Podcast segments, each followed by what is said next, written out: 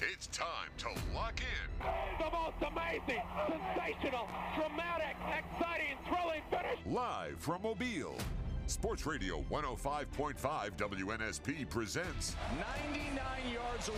Win this game for one another. The Final Drive with Corey LaBounty and Nick Wiggins. Do your job and play together. The Final Drive, live on 105.5 FM and streaming on the Sound of Mobile app. I cannot believe it!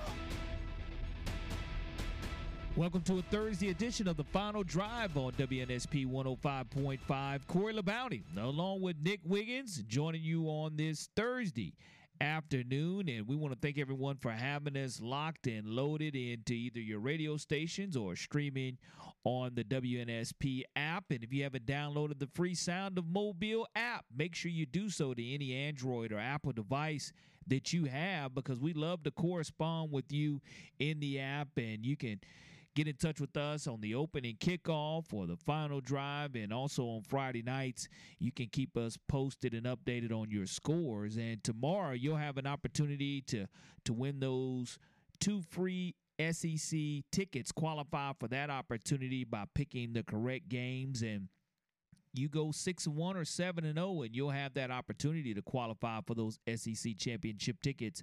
We'll do that on tomorrow's show, so you want to make sure that you stay tuned in for that. On today's show, we'll talk to Jason Aponte, and he is with the Niners Nation. We'll keep us updated on the San Francisco 49ers matchup this coming Sunday with the Dallas Cowboys, really the premier matchup that everyone's looking forward to in the NFL this weekend.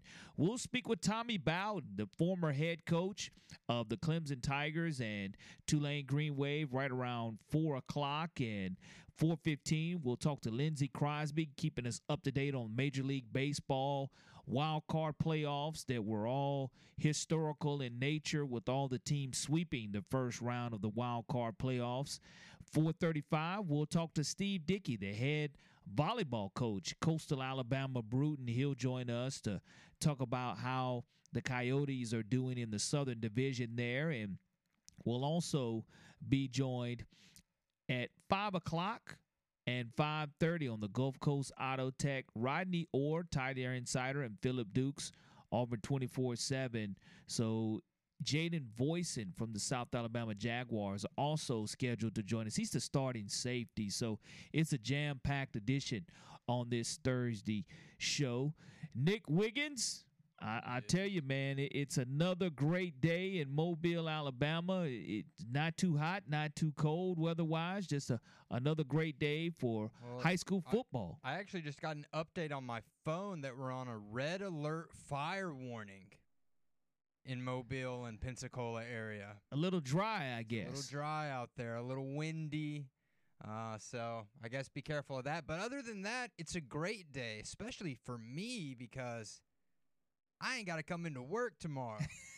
So a Nicholas. I'm feeling like it's Friday, man. I'm feeling good. And nothing wrong with getting the day started early on the three-day weekend for Nick Wiggins. And tonight, if you really, really love football, which I do, you really can't complain about the NFL matchups, even though it's two teams that really a lot of people, one, they don't really care about because they're not that good. The Chicago Bears taking on the Washington Commanders. Now, the Commanders started off this season pretty good, but that game's going to be on tonight. So at least there is high school football to go enjoy tonight, along with some NFL action as well.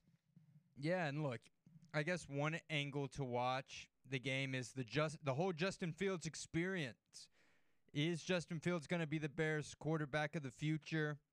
I don't know. So we can just see how bad is he, or is it more the coaching and the offensive coordinator? I know that was a little bit of a rumor, but then, you know, they hugged it out for the media and everything at practice. But I won't be watching. Or you know what? Maybe I will be watching, but you guys won't know because I won't be here tomorrow to report on it. Well, the game is definitely going to be played tonight, and that's one of those good old rivalries with the Bears and the old Redskins, now the Commanders, getting ready to take place. And the ultimate goal is to for those guys that are playing on Saturdays to make it to the NFL by any means necessary, whether it's a practice roster or a regular 52-man roster. And then when you look at the pros that have been produced by Nick Saban and the game that's getting ready to be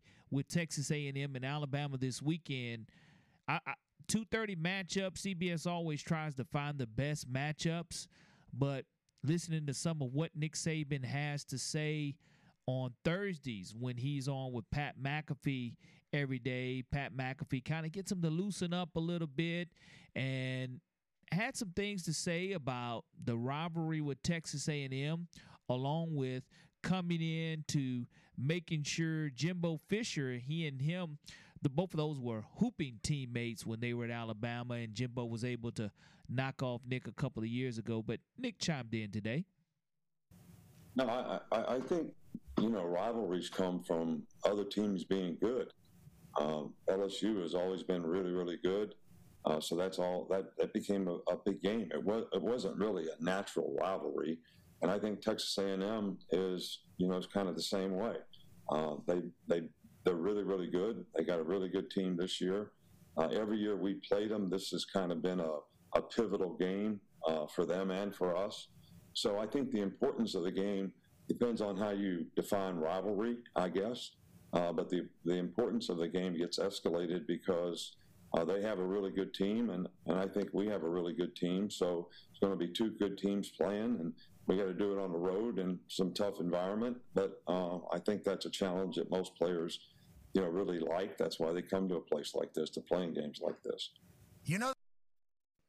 Yeah, he's absolutely right. You do go to Alabama or A&M to play in primetime games like this. 2:30 kickoff on CBS.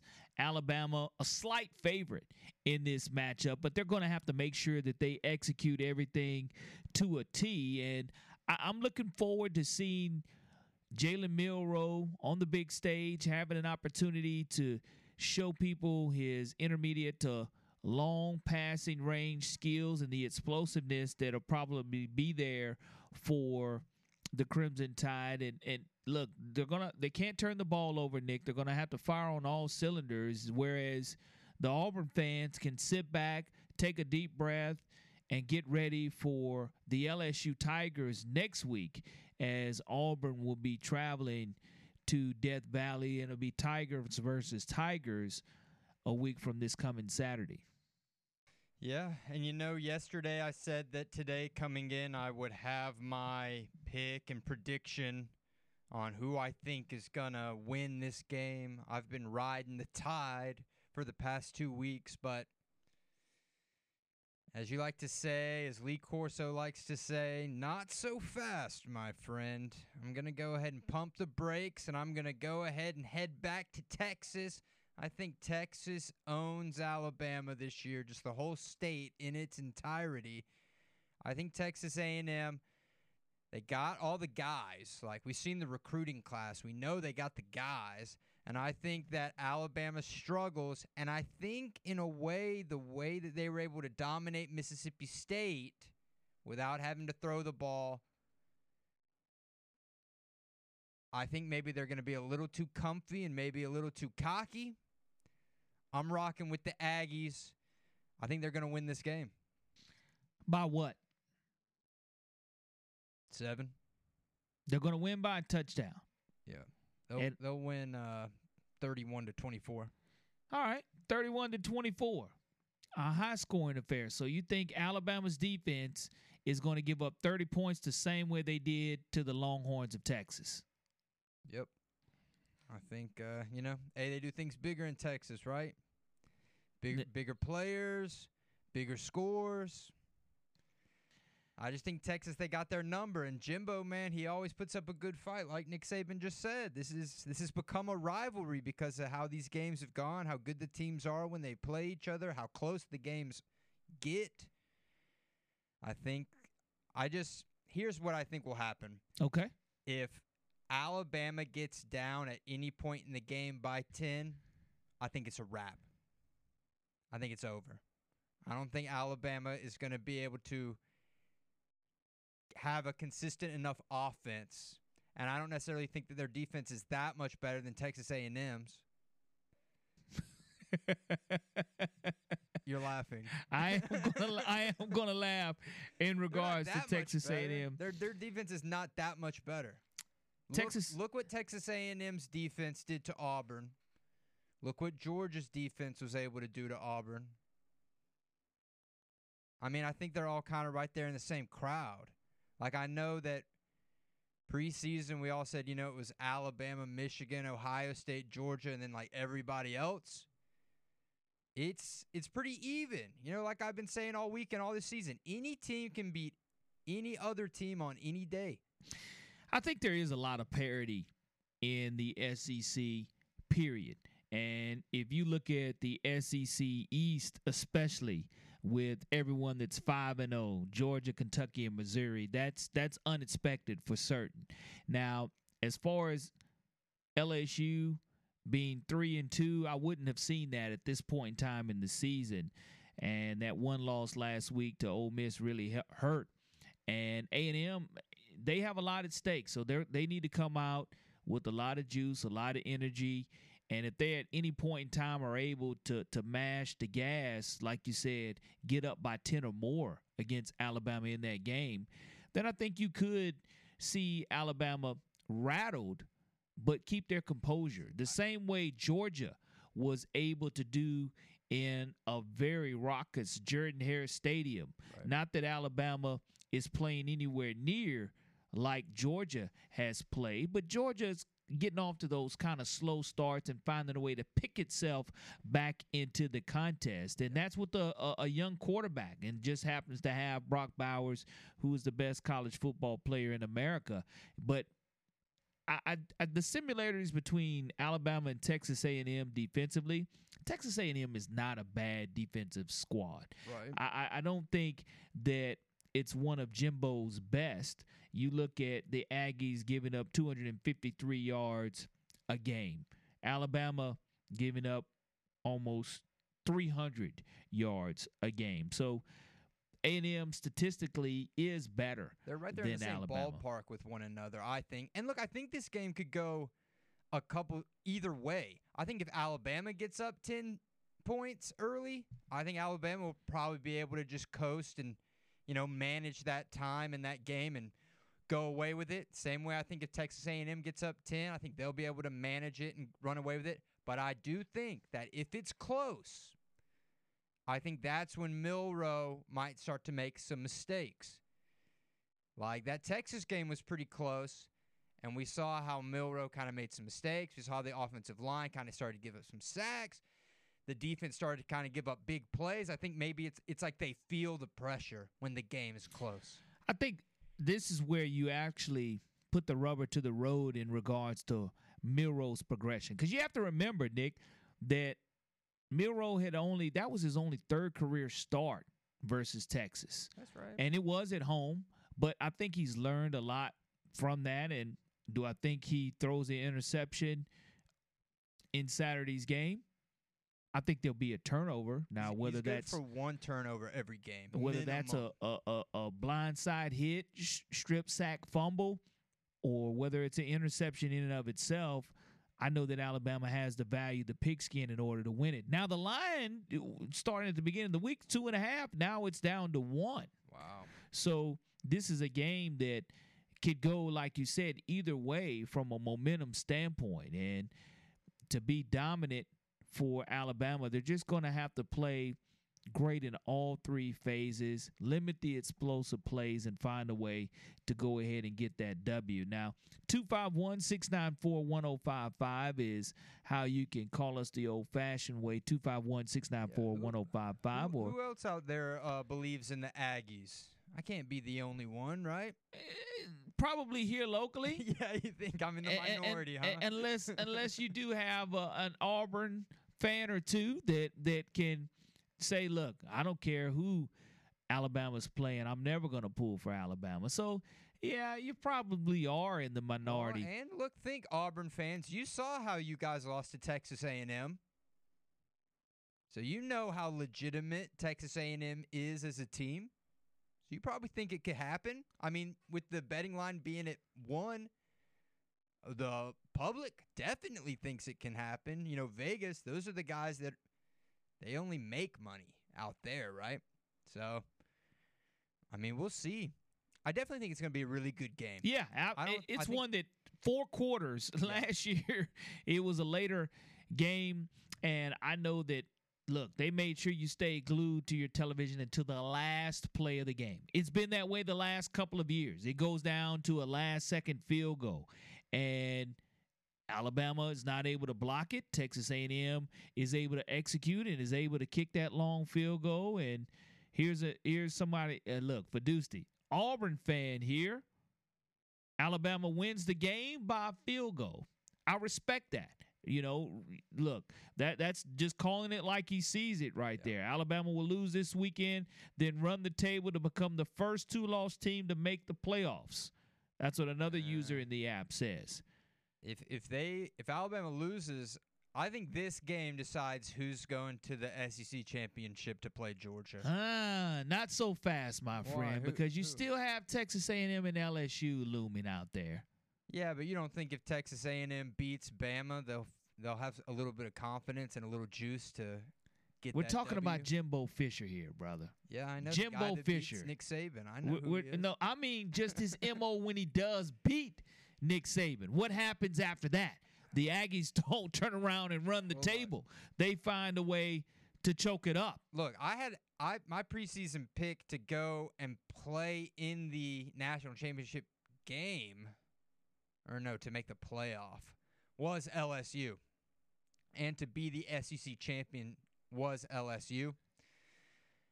I mean, right now, they have one SEC loss to Ole Miss, correct? Yeah, LSU has that one loss.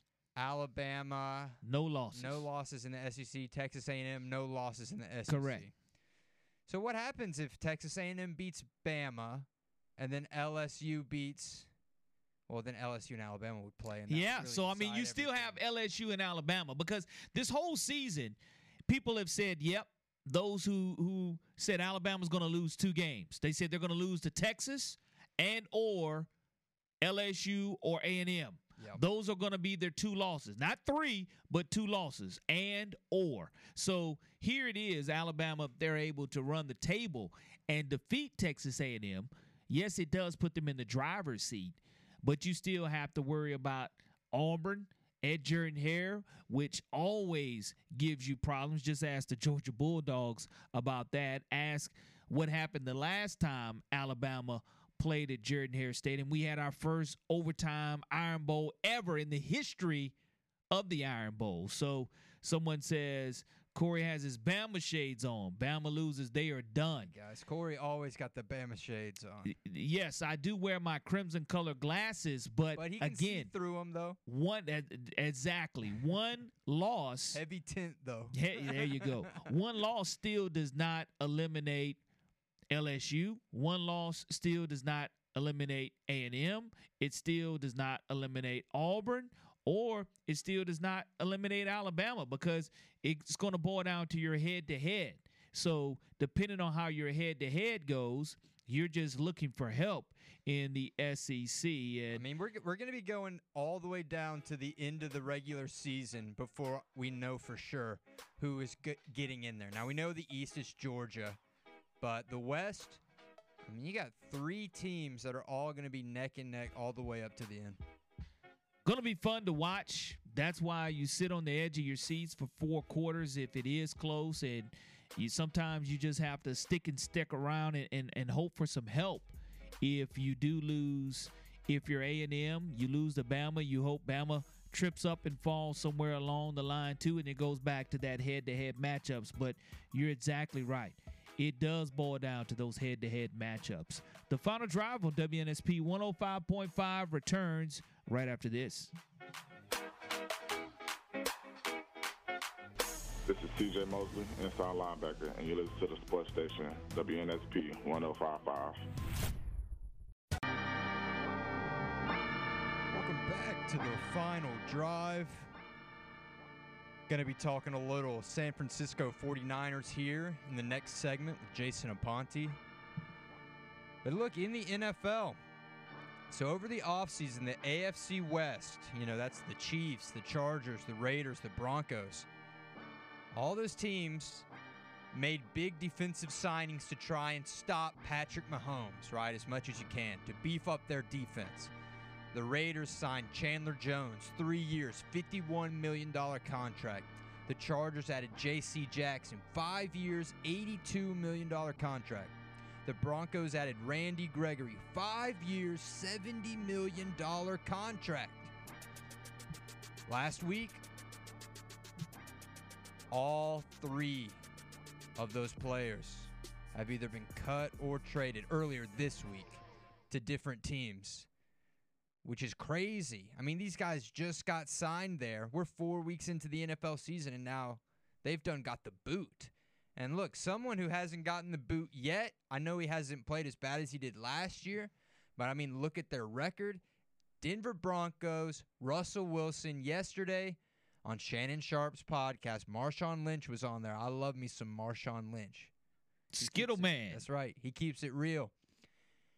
Everyone knows the rumor about Russell Wilson, right? Like him not being approachable, having like his own private office. Well, Marshawn Lynch tells a story about how Russell Wilson had a not so great game and he wanted to call him and, you know, kind of give him some support. Like, hey, man, you know, don't worry about it. If you need anything, I got you. But he couldn't find his phone number. So he had to reach out to the team rep. And then they were like, hey, Russell Wilson is going to call you. This man, Marshawn Lynch, gets a call from a blocked number. Corey, what is up with that? I'm just here so I don't get fined. What's up with that? No, they definitely listen. That's your quarterback, man. It doesn't matter. When you're Marshawn Lynch, listen, you would smoke weed before a game. You would drink before a game. You would do whatever you wanted to, but at the end of the day, you would still go into beast mode. That's right. You would produce on the field, and I don't think Russell Wilson wasn't going to chop it up and hang out with Marshawn Lynch. I bet you he didn't ever even ask that brother for a Skittle when he used to come around with bags of Skittles. They didn't talk to each other, but that was just a great podcast. We obviously can't play any clips of that. Because of the language, but, I mean, Shannon Sharp said he used to cut it up with John Elway back in the day, and they didn't necessarily live the same type lifestyle, but Marshawn said he just does not mess with that man. But then he goes on, another funny little nugget. He talks about how at Cal, as a freshman, very first practice, they go and give him a rep, a halfback dive up the middle. And he went the wrong way. In your first shot, showing off, he went the wrong way. And Aaron Rodgers did a little no-look behind the back handoff to make sure that Marshawn still got the ball, even though he went the wrong way. Running back coaches were chewing him out, even though he got the touchdown. You're not following the play. You're going the wrong way. You're doing everything willy-nilly. And Aaron Rodgers came in. He said, nah, coach, that was on me.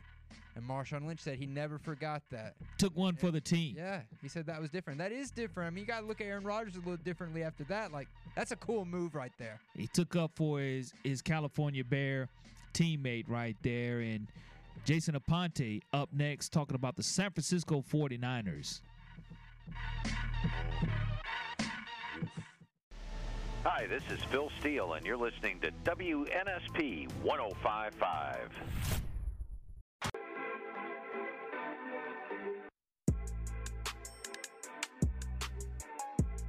Welcome back to the final drive on WNSP 105.5. Corey LaBounty along with Nick Wiggins joining you on this Thursday afternoon in one of the premier matchups in the NFL. Taking place this weekend is the 49ers versus the Cowboys. The 49ers 4-0, the Cowboys 3-1. And so far this season, the San Francisco 49ers have looked like the best team in the NFL, period. And I don't think a lot of people wanted to put the Cowboys as the best team in the NFL before they had a disappointing loss. But so far, you look at Christian McCaffrey and Brock Purdy, one game away from the Super Bowl a year ago. And Jason Aponte is joining us this afternoon on the Final Drive. And Jason covers the San Francisco 49ers, part of the Niners Nation. And Jason, welcome to the Final Drive, my friend. Thank you for having me, guys. Well, when you look at this 4-0 start by the 49ers, you take away them losing three quarterbacks there in the NFC Championship game against the Philadelphia Eagles a year ago. You're looking at possibly a 49ers team that could be looking at back-to-back Super Bowls. And I was a little shocked by what Jerry Jones had to say, his honesty in saying the 49ers, the Super Bowl runs through them. You know what's funny is that's so out of character for Jerry Jones and the Dallas Cowboys to be heaping praise on an opponent, let alone someone that they consider a rival. I have a little bit of a conspiracy theory that I believe that Dallas is not trying to give the 49ers any sort of bulletin board material and hoping to lull them into a false sense of security. It's a little bit of gamesmanship. I think there's some mind games being played. Micah Parsons was very effusive with his praise about Brock Purdy. The tone has shifted from the last two times that they faced each other in the playoffs, in which Micah Parsons says something to the effect of, where I'm from, the bullies get bullied, and we want the 49ers the next year, to kind of seeing that the 49ers have this little petty streak in them after Patrick Peterson in week one kind of called them out and said, I have tells, I have this, I have that. 49ers kind of targeted him. So I think that's a little bit of gamesmanship by Dallas, not trying to poke the bear.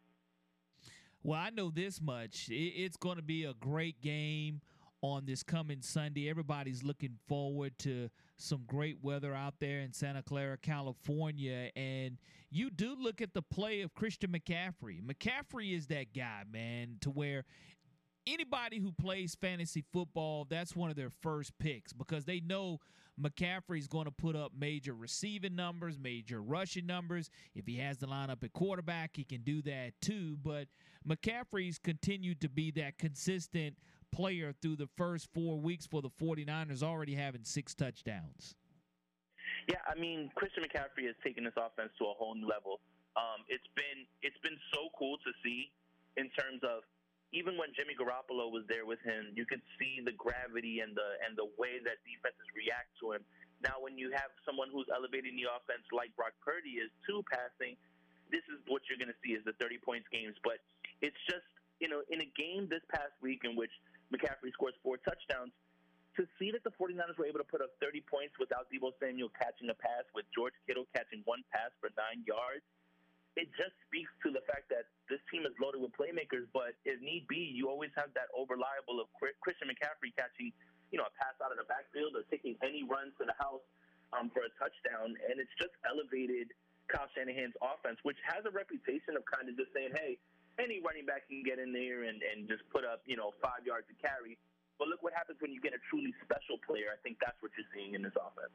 You're also seeing the emergence of a special wide receiver in Brandon Ayuk. And this is the type of numbers, picking him out of Arizona State, that a lot of people were expecting to see. But this young man's season so far has definitely been special for the 49ers.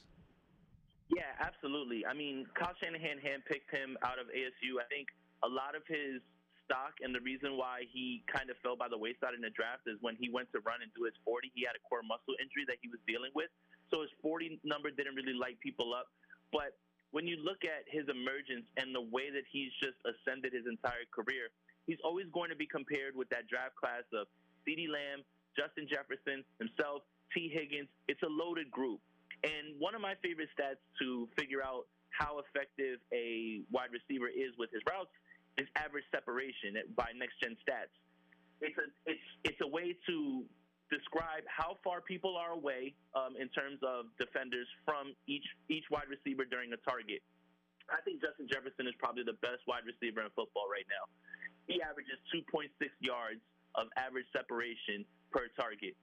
Brandon Ayuk averages 2.6 yards of average separation per target. I think that speaks to the level and the group that he's pushing himself into this season. The 49ers have one of the most dominant defenses in the NFL, if not the most dominant, and now they're playing the Dallas Cowboys, who have one of the most dominant defenses, if not the most dominant. What happens when an unstoppable force meets an immovable object? Whose defense is going to be the one to pull out the win for their team, you think? Yeah, that's the crux of this game, right? This has the makings of a slugfest, right? I don't suspect that the 49ers are going to put up 30 again. I think you see something very similar to what you saw in the divisional game. Defensive struggle, who's going to make enough plays? And I think it all boils down to, right now, health. It sounds like Tyron Smith, their star left tackle, is actually going to be playing in this game because he was a full participant today. So that just helps their line. Tyler Smith is a dog as well, a guard. They are largely healthy on the offensive line. Now, with the 49ers, they're largely healthy as well, too. But what they've employed right now with Steve Wilks on defense is, it's not bend but don't break, but it's keep everything in front of you and then rally to the football. You've got guys that are fast. Make sure there's no yards after the catch but nothing over your head. It's going to be interesting, the chess match between, you know, defensive coordinators, and Dan Quinn knows Kyle Shanahan very well.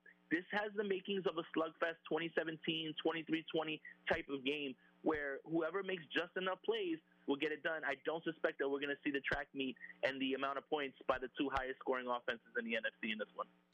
Being the 49ers fan that you are and covering them the way that you do on a daily basis, here at South Alabama, we love to get an update on Darrell Luter Jr. We know he has been on the physically unable to perform list. And do we have any type of update? Is this season going to be a wash for him to just kind of get himself ready? Or can we look for him to possibly return in the postseason?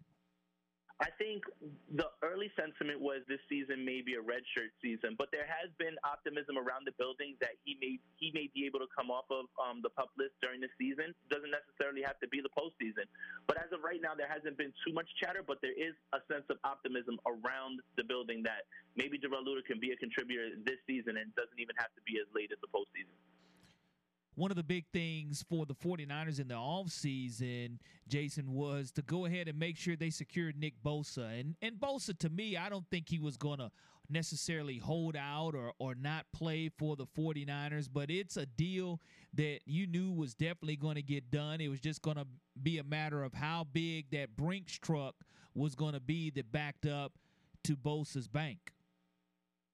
Yeah, and a lot of people right now have the idea that in their head, you know, he has only one sack, right? So if people say, hey, he's rounding in the form and everything, I think he's fine. I mean, when you look at 20 pressures, 10 quarterback hurries, it's more of the effect that he has and that defensive line has on offensive game plans. Everybody that comes in to play the San Francisco 49ers knows, get that ball out because you cannot be back there. He's still just as good as he's been in terms of the PFF grade, which he's the highest graded edge defender in football. The sacks are coming, and it's going to come with, you know, just time. And it's just right now it's one of those things where offenses are sitting back and they're saying, we're not going to let you get to the quarterback. We're designing everything to get the ball out quickly, and we're going to make sure that we don't put our quarterback in harm's way. But Bosa is as good as ever, and I expect the sacks to just, you know, finally boil over to a point where we normally see Nick Bosa. Jason, I'm an Atlanta Falcons fan, so okay. I have my own personal feelings and vendettas against your head coach. Well, I want to ask you, what about Dan Quinn, too? Doesn't he get some of that as well, too? He's involved in this. He's the Dallas defensive coordinator, too. Yeah, and, you know, it's kind of odd. It's like when you date that girl and, man, she isn't doing nothing for you, and then all of a sudden she goes and gets the new boyfriend, and she's got this nice new job, and, you know, her hair's looking better. She's going to the gym. That's what it feels like for me. I just want to know what is Kyle Shanahan doing, you know, here in San Francisco that maybe he wasn't doing in Atlanta now that he has full reign of the entire team? Well, I think that's really it right there, what you said, like full reign. When you're offensive coordinator, you just have your hands on the offense and what you can call plays on and everything as well, too. Right now, Kyle Shanahan is an offshoot of his father, clearly, right? That's his father. But the toughness and being able to run the football, all of those things. But now it's combined with his eye for talent and what he likes. And I think a lot of people, what they don't realize is the second half adjustments that get made, Kyle Shanahan's involved in that on defense. Like, he's going over there because what Kyle is so special at on offense is he uses the defense's rules against you, meaning he knows how you've been taught to play something. you're going to play it the way that you've been coached, but I'm going to construct a route combination that's going to make you follow your rules, but I'm using the rules against you. So it's a little bit of everything. I think people don't understand how involved he is all over the place. You know, at halftime when Steve Wilkes has to make adjustments, he talks to Kyle Shanahan because Kyle Shanahan understands what they're doing on offense, and he sees all those things. But it's about the talent level that he's been able to build with John Lynch and just having his hand in instilling that culture. So it's hard to instill a culture when you're just an offensive coordinator, I think. But I think we all knew that he was going to be an offensive mind. The hard part is head coaching and running a whole regime is a completely different ballgame from offensive coordinating. He's doing a great job of that right now. Do you think with Dan Quinn being the defensive coordinator over there in Dallas that maybe he knows a little bit of the secret ingredient to the sauce that Kyle Shanahan's cooking with in San Francisco? 100%. I literally just did a film breakdown on the defensive, the divisional game, and Dan Quinn is a master. I mean, I think again, when you have your mindset on just defense, Dan Quinn, you know, normally day to day with Atlanta, you got to do everything, right? Quality control, this, that, right? Like offense, talk this, talk that. When it's just defense and you can focus in on that, I think this is the most important matchup on the field. Like, I mean, the players are going to dictate what happens, but the chess match between Dan Quinn and Kyle Shanahan is the thing that I will have my eye on, and that's what makes, like, breaking down film so fun. It's like, okay, I know what you're trying to do here. He knows that what I'm trying to do here. Who's going to blink first and who's going to make the right move? Dan Quinn against Kyle Shanahan is a lot of fun. It's definitely going to be a lot of fun here on Sunday. And for those Alabama fans that are like, man, I know Cameron Latou was drafted and I know he's been injured. You just gave us that update on Darrell Luter. I know Cameron, are they expecting him to come back here within the next few weeks, or will he be sitting out for a while? I think he's probably going to be down for the season. It was a meniscus injury, so it sounds like it's going to be something that he's going to have to rehab for the entire year. That's the sentiment that I got from it. And it's kind of just been, you know, like when you're put on the IR, I believe, during training camp, I don't think that you can be designated to come back like 4 or 8 weeks. I'm not sure about the rule, but it did sound like Cameron Latou actually sustained a substantial injury this year, and he'll be back next season, it sounds like. Well, I know that we're in for a treat on Sunday night. You look at the playoffs, the NFC divisional playoffs last year, 19-12.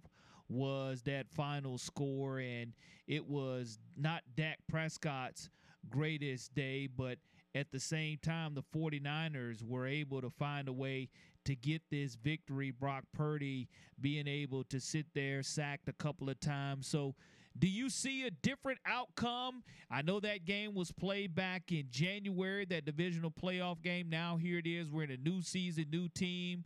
The first week in October, San Francisco, Dallas kind of scored the same 19-12, or will there be a little bit more explosive offense? No, I think this is definitely going to be one of those defensive slugfests. I don't think you're going to see a 30-point game out of the 49ers this time. 2017, 23-20, something in that realm. I think when you look at what Dallas has been able to do in the offseason, and obviously losing Trevon Diggs for the entire year is a huge blow, but I think a lot of the moves that were overlooked was bringing in a veteran like Stephon Gilmore and the emergence of Bland on the other side. So now your cornerback room, while it's not, you know, Gilmore and Trevon Diggs, it's still good with Gilmore and Bland, and Micah Parsons has turned his game up to another level. The 49ers right tackle is in for 2 straight weeks of facing the number 1 and number 2 edge rushers in pressure rate in Micah Parsons this week, and next week Myles Garrett. So this is going to be one of those games where who's going to make enough plays at the end of the game, who can protect the football. If Dak starts to throw those interceptions that we've seen sometimes, that's going to put them behind the 8 ball, but it's going to come down to who's playing crisper football, who's not making mistakes, and who makes just enough plays at the end. I've got the 49ers winning this one 23-20. 23-20, epic game that's going to be played on NBC on Sunday Night Football, and I know that I look forward to seeing your San Francisco 49ers coverage throughout the year, as we do have the ties to Mobile and, of course, the Alabama Crimson Tide, and just some good football players there on the 49ers roster. Sprint Right Option Podcast is available. They can follow you at Niners Nation. Let everyone know how they can get in if they're San Francisco 49ers fans or want to get your thoughts and processes on the San Francisco 49ers organization. For sure. Thank you so much again for the invite. NinersNation.com is where you'll see my articles. I write daily on there. You can follow me on Twitter or X or whatever it is the kids are calling it these days, Jason Aponte 2103. And you can find me on YouTube where I do Sprint Right Option and a whole bunch of things throughout the week breaking down the 49ers. But it was a pleasure talking with you guys again, and thank you so much for the invite. Jason, always a pleasure. Appreciate you, and we'll see you 23-20. I'm with you on that. I think the 49ers are going to go ahead and move to 5-0. Always a pleasure. Thank you so much for your time. Thank you, guys. Jason Aponte joining us this afternoon. West Coast style, Nick. We went to the West Coast offense there, and we definitely talked to George Teague yesterday, getting Teague's take on this matchup with the 49ers and Cowboys. You're rocking with the Niners. I'm definitely going to go with the Niners. I'm rocking with my boys, okay. Dallas. All right. Final score there? I like Dan Quinn more than Shanahan out of the two anyway. What's the final score, Nick? I'll say 23-20 the other way. Okay. All right, so Nick's rocking with the Cowboys, and that'll make some 49ers fans unhappy, but the Cowboy, hey look, that's right now. Super Bowl champions right there, man. Hey, I'm with you now. If that's who you were with, pull with them to the end. We'll see if Dak does Dak things or what we'll be talking about on Monday's Final Drive. We appreciate you for tuning in to the Final Drive on WNSP 105.5. We'll be right back. Hey, this is Ladarius Owens, former Auburn football player and current CFL player. You're listening to WNSP.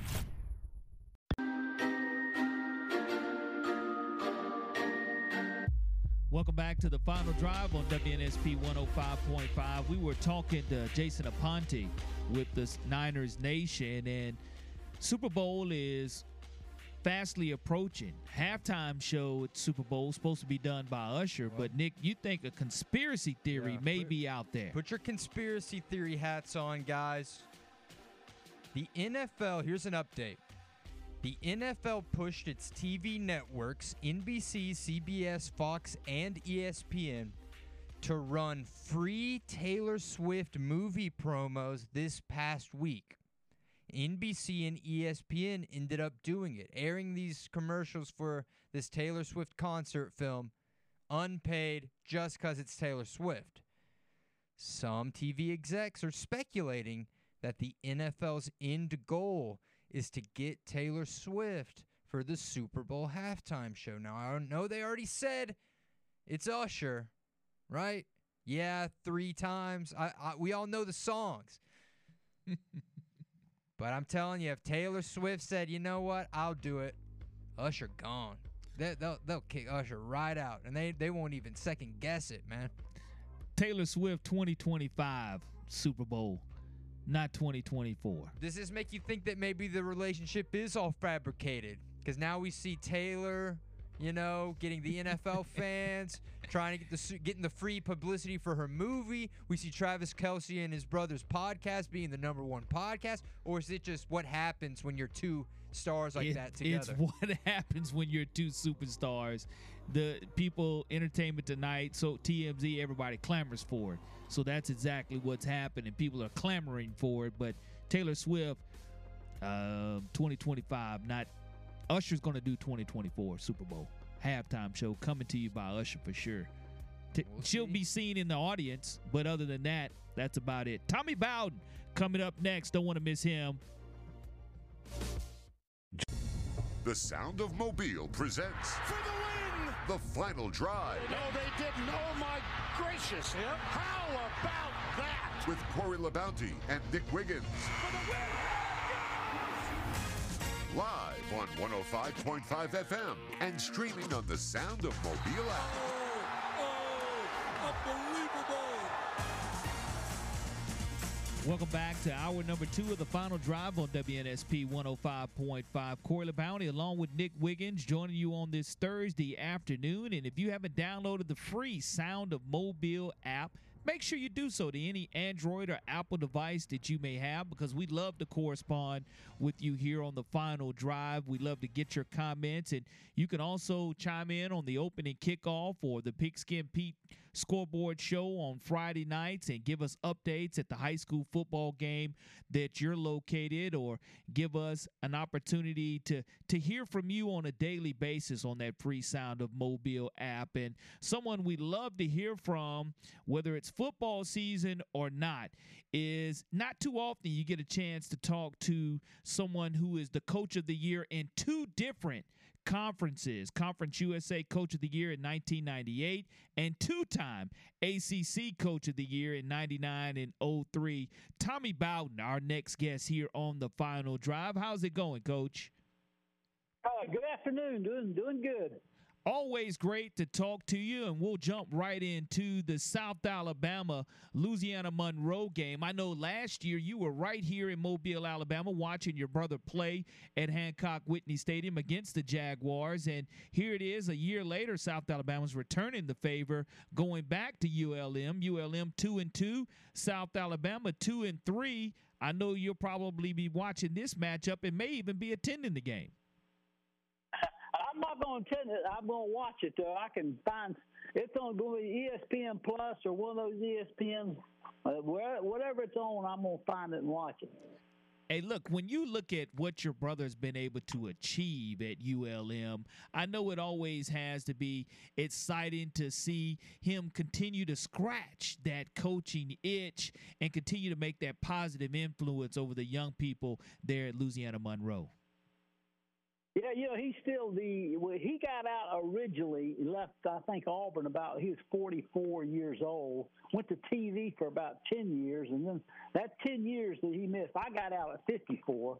So the 10 years that he missed, he wanted to get back in. It still had the itch. So that's kind of why he's still in it. And I thought he had that game last week at Appalachian State. Made me sick to my stomach to see how he lost that game. Yeah, it was a heartbreaking Sunbelt Conference loss for Terry Bowden. And I will say this about your own head coaching career. You're one of the few that can relate and see what it means to be on both sides of that Iron Bowl rivalry. You were the running backs coach at Auburn, wide receivers coach at Alabama, turned around and were the OC at Auburn again. So I know when you look at the schools that you've had an opportunity to be a part of, all these schools this year are back to football relevancy when I'm talking about Florida State being ranked in the top four again, Auburn bouncing back with Coach Freeze. You look at Duke and them having the first ever game day appearance with a Mobile, Alabama native quarterback in Riley Leonard, and Kentucky off to that 5-0 start, and Tulane coming out ranked in the top 25. These are schools, in Clemson and Dabo Swinney continuing to make noise and give opponents all they can handle. All these schools are near and dear to your heart that you've had an opportunity to see what the culture is there. Yeah, you know, you like to see the percentages of all those teams having the success they are, because usually it goes in cycles, and usually, you know, Florida State's up and, you know, Tulane might be down, Duke might. But what you just, and I never thought about it until you just ran those programs off and the success they're having. And it is amazing, because the Duke with the academic restrictions makes it really, really tough. Even Tulane, some of their academic restrictions. So for all those guys to have had success at the same time is quite unusual.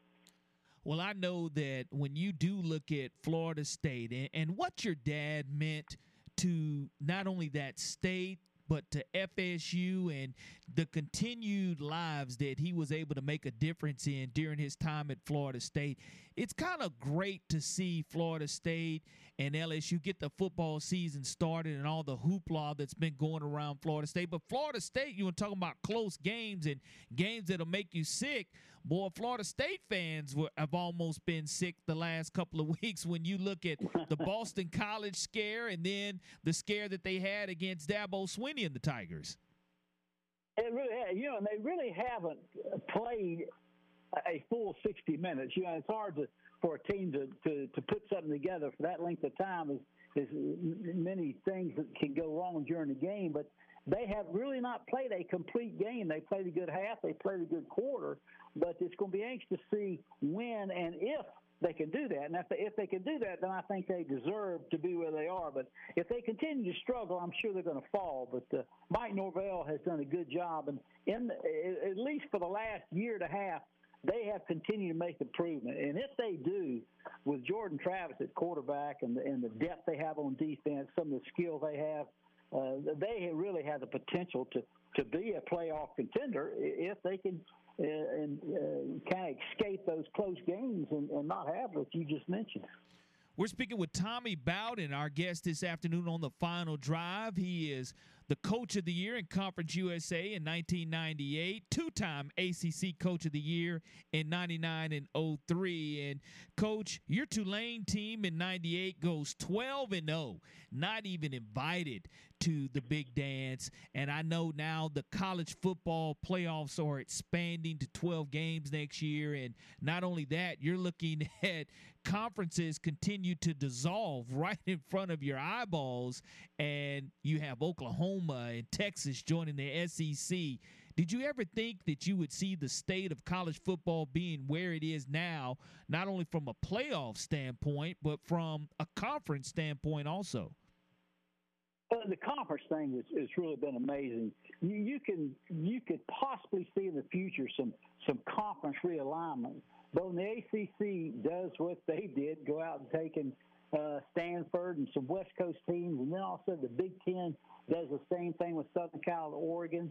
And even the SEC, they kind of started all when they raised the Big 12 and took, arguably right now, the two of the top teams in the nation, and especially two of the top in the Big 12. It's really been amazing. Conference realignment did not surprise me, but the way they have really geographically changed the alignment, I think it's really going to, in the long run, they'll put a burden on some of these conferences, especially financially and with travel. I tell you, not only financially and travel, boy, oh boy, I know you're glad you got out of it when you did, because now the transfer portal and NIL have totally changed the game. Coach, what would you do if all 85 of your scholarship athletes could get a leased vehicle from one of the local car dealerships? Wouldn't that be okay, Coach? Would you be opposed to that? Or what do you think about that, Coach? Leased vehicles for all 85 scholarship football players. You know, I was really surprised. I went back last year for the 25th reunion of that undefeated Tulane team. I was talking to some of the administrators there, and I was really surprised, number one, at the amount of NIL money that they had available for their athletes. And then a lot of my players that I saw that came back for the reunion said, Coach, you're lucky we didn't have the transfer portal when you coached, because most of us would have been gone, because the coaching styles were different back then. They were a lot more aggressive, and you're not allowed to do that today. I think Coach Saban might be experiencing some of that, but he kind of refound his fire last week against Mississippi State on the sideline. But the NIL, the transfer portal, has really made the game different, and like that, the monetary things you can give them now even make it that much more difficult. It really does. It has changed the game, and it's going to continue to change the game. And let me get your thoughts. Anything that happens in college is going to trickle down to high school. And to me, high school is the purest form of amateurism that they're supposed to be allowed. But now you see some states, Georgia here bordering the state of Alabama now, getting ready to regulate NIL in high school. What are your thoughts about a 15, 16, 17-year-old making more money than the principal, superintendent, and his teachers? You know, one of the things that I go back to, and I was on a radio show not long ago up in the Northeast, and we got to talking about this. And I think one of the things you ask is, where are the parents when all this is going on? You know, if anybody could set some standards, at least within the family structure, it ought to be the mom and the dad. And sit down and say, listen, son, you're 15 years old. I'll handle your finances. You don't need help from outside sources. And even with the transfer portal with players leaving, you kind of ask yourself sometimes, where's the involvement of the parents in setting some kind of guideline and standards? The heck with the NIL, the heck with state laws and government laws or federal laws, but what about the structure of the family? Unfortunately, that's, I think, been the biggest breakdown and ones that affected the NIL and the transfer portal more than anything. Well, I tell you, Coach Tommy Bowden joining us this afternoon on the Final Drive. And we've talked about transfer portal. We've talked about NIL. You briefly mentioned Coach Saban. Big-time Crimson Tide matchup on the road at Texas A&M. Not an easy place to play, home of the 12th man. What are your predictions for the Alabama A&M game coming up? I tell you, the way A&M has played recently, I know they lost a quarterback, but they've got an experienced guy that's filling in. I think the biggest difference maker in this game is going to be the Texas A&M defense and how they're playing. They've got some big front defensive linemen that can match up against the offensive line of Alabama. And I see a lot closer game than I think maybe some people anticipate, but it's just hard to bet against Coach Saban going in that type of environment. And Jimbo's got his number. He's beaten him once at A&M. And I think it's highly possible. I just don't think it's likely that it'll happen. I do see a close game, but I think a field goal, 7 points or less victory by Alabama is what I see.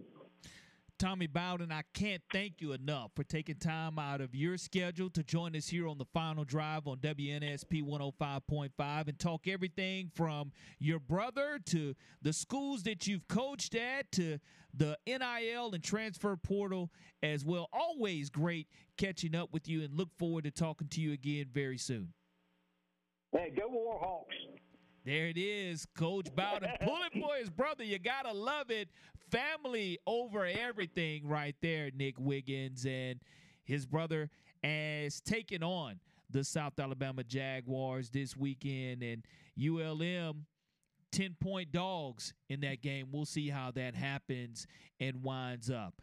Lindsey Crosby will join us on the other side of this break on the Final Drive, covering Major League Baseball. We have the wild card playoffs that wrapped up last night, and it was a clean sweep for four teams. We'll talk with Lindsey Crosby about that. I don't get baseball. How are you having a big playoff type game on a Wednesday at 2?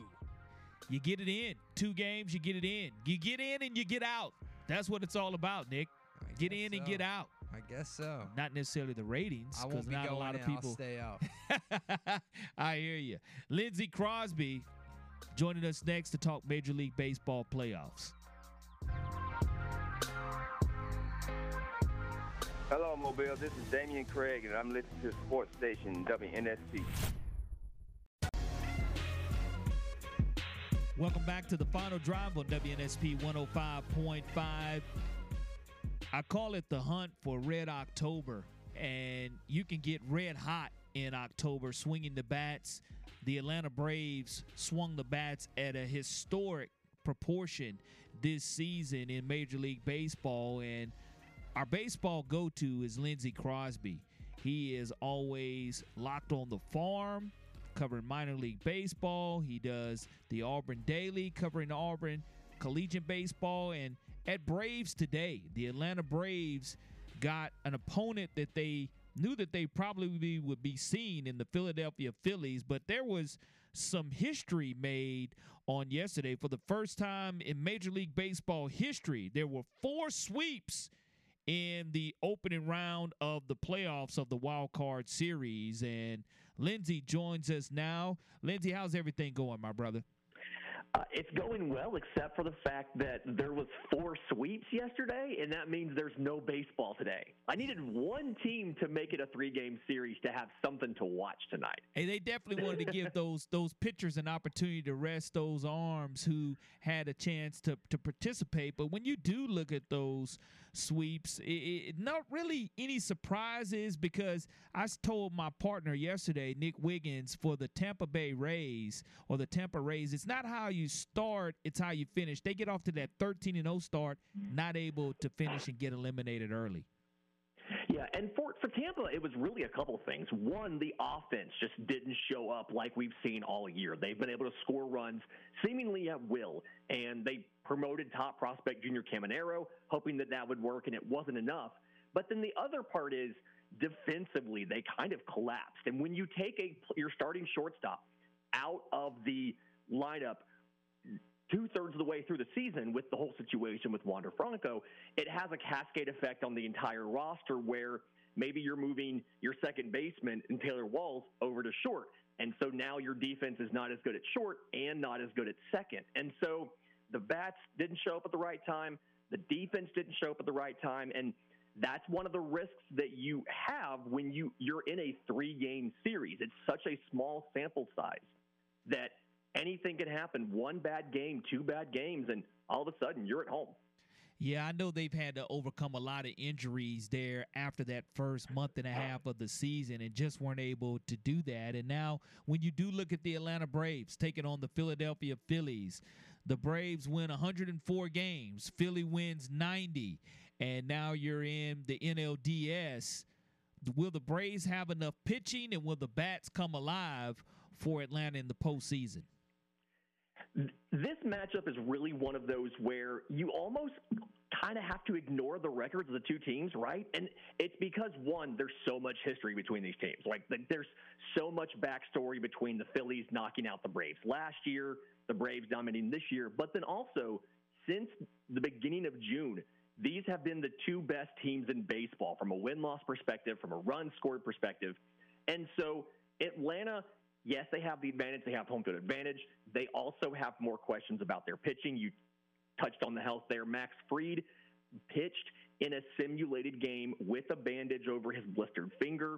He says he'll be fine to pitch without it for game two on Monday. But the question you have is, can he come back on regular rest for game five if you need to?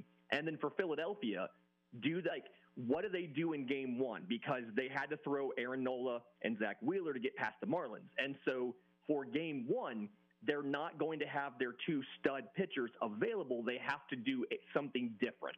So can they find somebody who can hold serve while the Braves are throwing Spencer Strider and try to steal one of those two games in Atlanta so that they can hopefully go back to Philadelphia and win the series there? That's what worked for them last year, but Atlanta had some extenuating circumstances around their pitching. So probably the best matchup of the entire postseason is coming right here in the NLDS this weekend.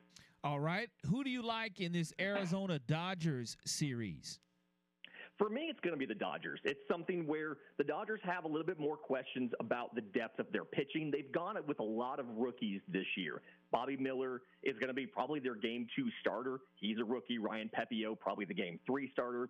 But the Dodgers have one of the best players in baseball in Mookie Betts, probably would be your MVP if Ronald Acuna Jr. did not have the year he had.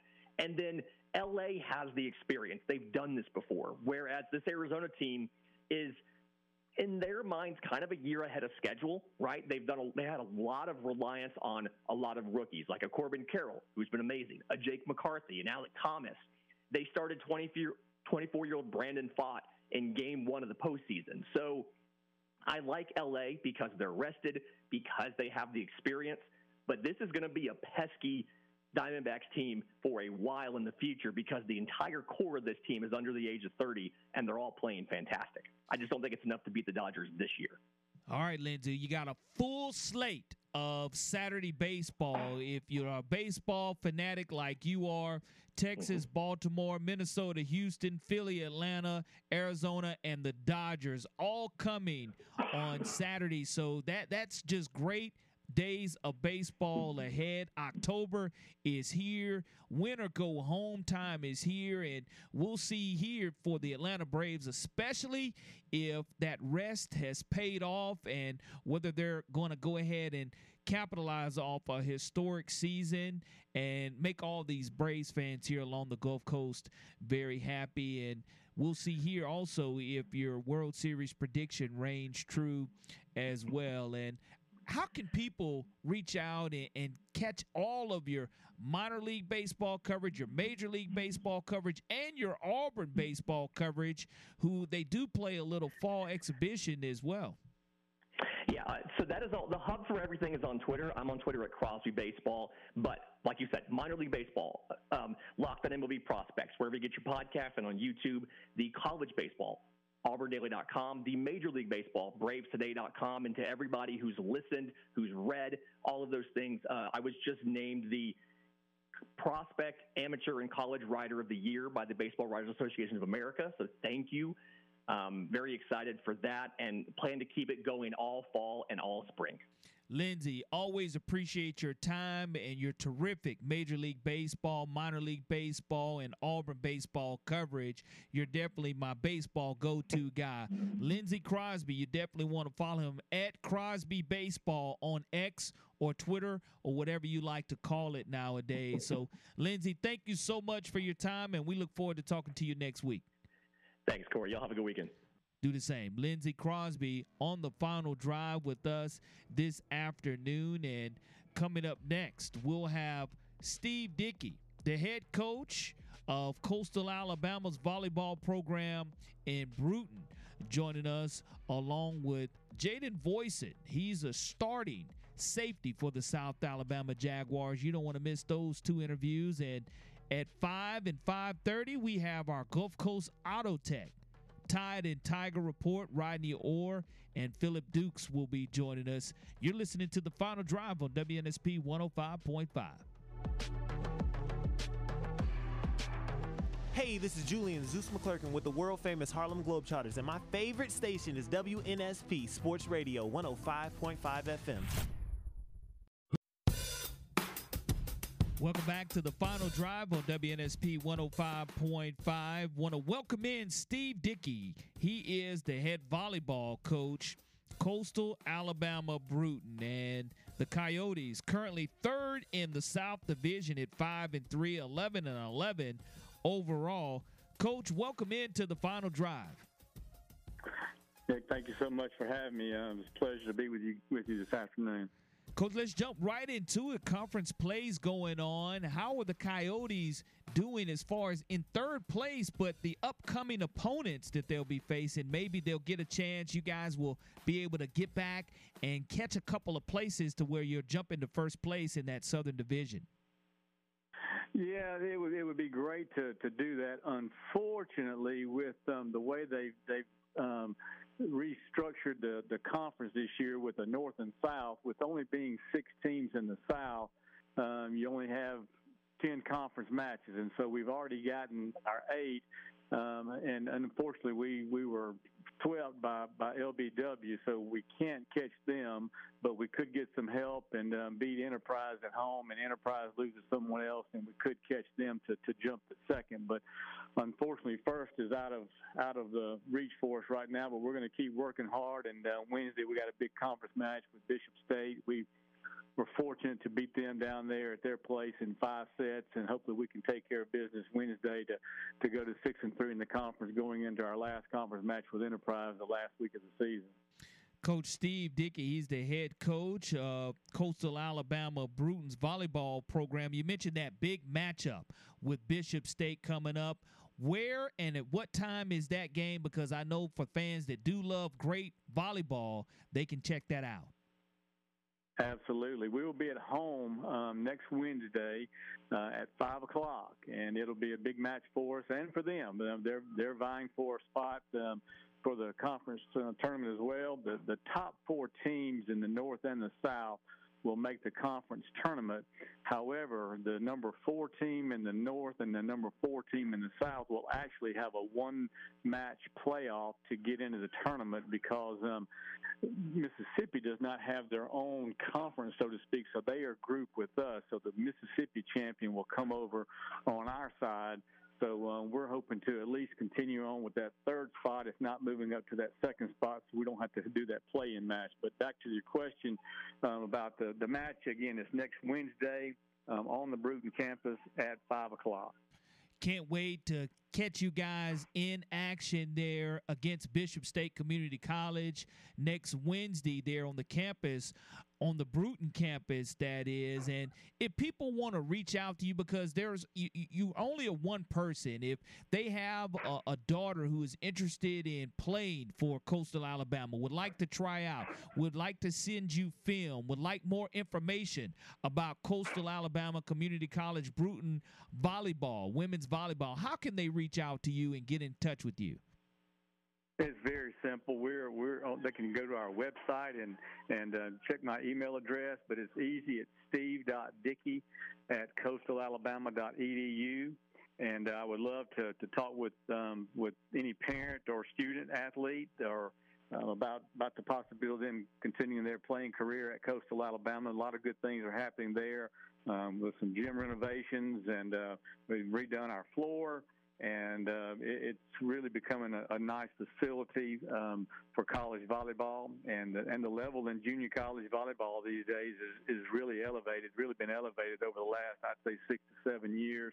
Lots of girls are playing, and I'm thankful for the opportunities that they're able to have. You know, we get 14 scholarships, so we have 14 girls from really all over Alabama, and have a girl from Mississippi and Louisiana on the squad. It's volleyball year-round, successful here, not only at McGill-Tulane, Spanish Ford, all around Mobile and Baldwin County. There's some great volleyball, and again, if you want an opportunity to play and continue that career, make sure you reach out to head coach Steve Dickey, Coastal Alabama Community College Brewton, joining us this afternoon. Thank you so much for taking time out of your schedule to join us and talk about the Lady Coyotes volleyball program. Wish you the best next week in your upcoming matches, and look forward to talking to you again soon.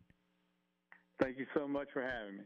Steve Dickey joining us this afternoon on The Final Drive. And coming up next, we'll talk to Jaden Voisin, starting safety for the South Alabama Jaguars, as their matchup is coming up with Louisiana Monroe. You heard Tommy Bowden said, "Go Warhawks."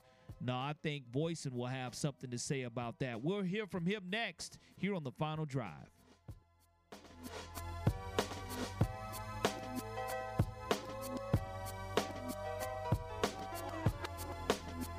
Hey, this is Buckets Blakes from the world-famous Harlem Globetrotters, and you're listening to WNSP in Mobile. Welcome back to The Final Drive on WNSP 105.5. Corey LaBounty along with Nick Wiggins joining you on this Thursday afternoon. And South Alabama Jaguars, they have some business at hand in front of them, taking on Louisiana Monroe on Saturday, and we're joined by Jaden Voisin. And Jaden has done a tremendous job for the South Alabama Jaguar defense so far. Has 30 tackles on the season, one forced fumble, and one interception. Jaden, welcome to The Final Drive. Thank you for having me. Glad to be here. Jaden, I tell you, we were talking to Pat Greenwood yesterday, and we know what you guys, the South Alabama Jaguar football team, is capable of doing as far as a four-quarter dominant performance. We saw that when you guys went to Stillwater in Oklahoma, and we saw you guys play for a great quarter against Central Michigan, jumping up 14-0. We've seen you guys battle with Tulane, and this past week I know was tremendously disappointing, but I know this defense is continuing to learn from its mistakes, turning those into lessons, and Sun Belt Conference play against Louisiana Monroe. Big-time matchup for you guys on Saturday. Absolutely. You know, we just, as a defense, we're trying to stay consistent and just do our job and, you know, get us off the field to put our offense back on there. And like I said, yeah, to stay consistent. I know that you've had an opportunity every single year. Last year, you wound up having 80 total tackles, 44 of those solo, and continuing to grow in this defensive system this year. Talk about your comfort level within this South Alabama defense and the leader that you're becoming as a junior. Oh, absolutely. You know, coming in my second year starting in that role is nice and very comfortable because I'm playing around, you know, everyone besides, you know, Darrell Luter, who's now with the 49ers. So everyone around me I'm familiar with, and, you know, I trust everybody out there. So it just helps me do my job even to a higher level. Let me ask you this. When you do see a game, go back, watch film like you guys had against Oklahoma State, and you guys have the disappointing home loss the very following week. I know that Coach Womack has continued to preach consistency, but what do you think it's going to take just to really break through and kick the walls down and find that level of consistency that you know is in that room? Because you guys can win the Sun Belt Conference Championship. It's just a matter of being consistent. Yeah, for sure. You know, I think the main thing is all of us believing that we can play that same football we played in Stillwater and play like that week in and week out against whoever their opponent is. You know, we can't win into Stillwater knowing we're the underdog in a sense, but played like we weren't the underdog. And I think we need to go into every game thinking people are doubting us to win the game, and I think we'll play to our standard. We're talking to Jaden Voisin. He plays safety for the South Alabama Jaguars, part of that secondary. And I know it's so easy to get caught looking into the backfield or getting caught looking at that eye candy sometimes. And I know that's one of the things that Coach Womack has continued to preach to you guys about, just reading your keys, staying disciplined. And I know that the improvement will continue to be there by the entire secondary of this defense. Oh, yes. In practice, you know, we're stressing eye discipline. Every week we're getting better with our eyes, but, you know, there's still some things we got to work on. But, yeah, every day we're working on our eyes, and you can tell every time we work on it gets better and better. So that's always great to see. Now, one of the things that was very unfortunate is your brother goes down with a knee injury early in the season, and it was on that far sidelines in a game, and just came down and I guess tore his ACL. And let everybody know who your brother is and what it is like to have not only brothers on the team, but literally a twin on the team. Yeah, you know, playing with Devin ever since I was growing up, we played on the same team every year for 10 plus years. And, you know, him going down this year, him being the, you know, incoming leading receiver for us last year, you know, that is a big hurt for our team. But, you know, there's people stepping up in his role. You know, he's being a good leader, trying to help those guys step up. So, you know, he's taking on the role as being a good teammate now that he's not able to play. So that's just the type of guy that's on our team that we're playing with. Well, let's look at going back to what you used to do in high school. I know you were a multi-sport athlete there at your time in Crestview, played a little wide receiver, played a little defensive back. You ran some track and field and played some basketball too. Now, Coach Riley hasn't reached out to you to see if you have any eligibility to help him out, has he? Say that again. I'm sorry, I couldn't hear. That's all right. Coach Riley hasn't reached out to you at all to see if you're ready to use your hoop eligibility as well, because I know you were a hooper in high school. Yeah, sadly not. Sadly not. Now, you also ran a little track and field in high school. How has that helped you making that transition from high school to college? And do you still have any desires to show your blaze and speed to Paul Brewski, the current track coach at South Alabama?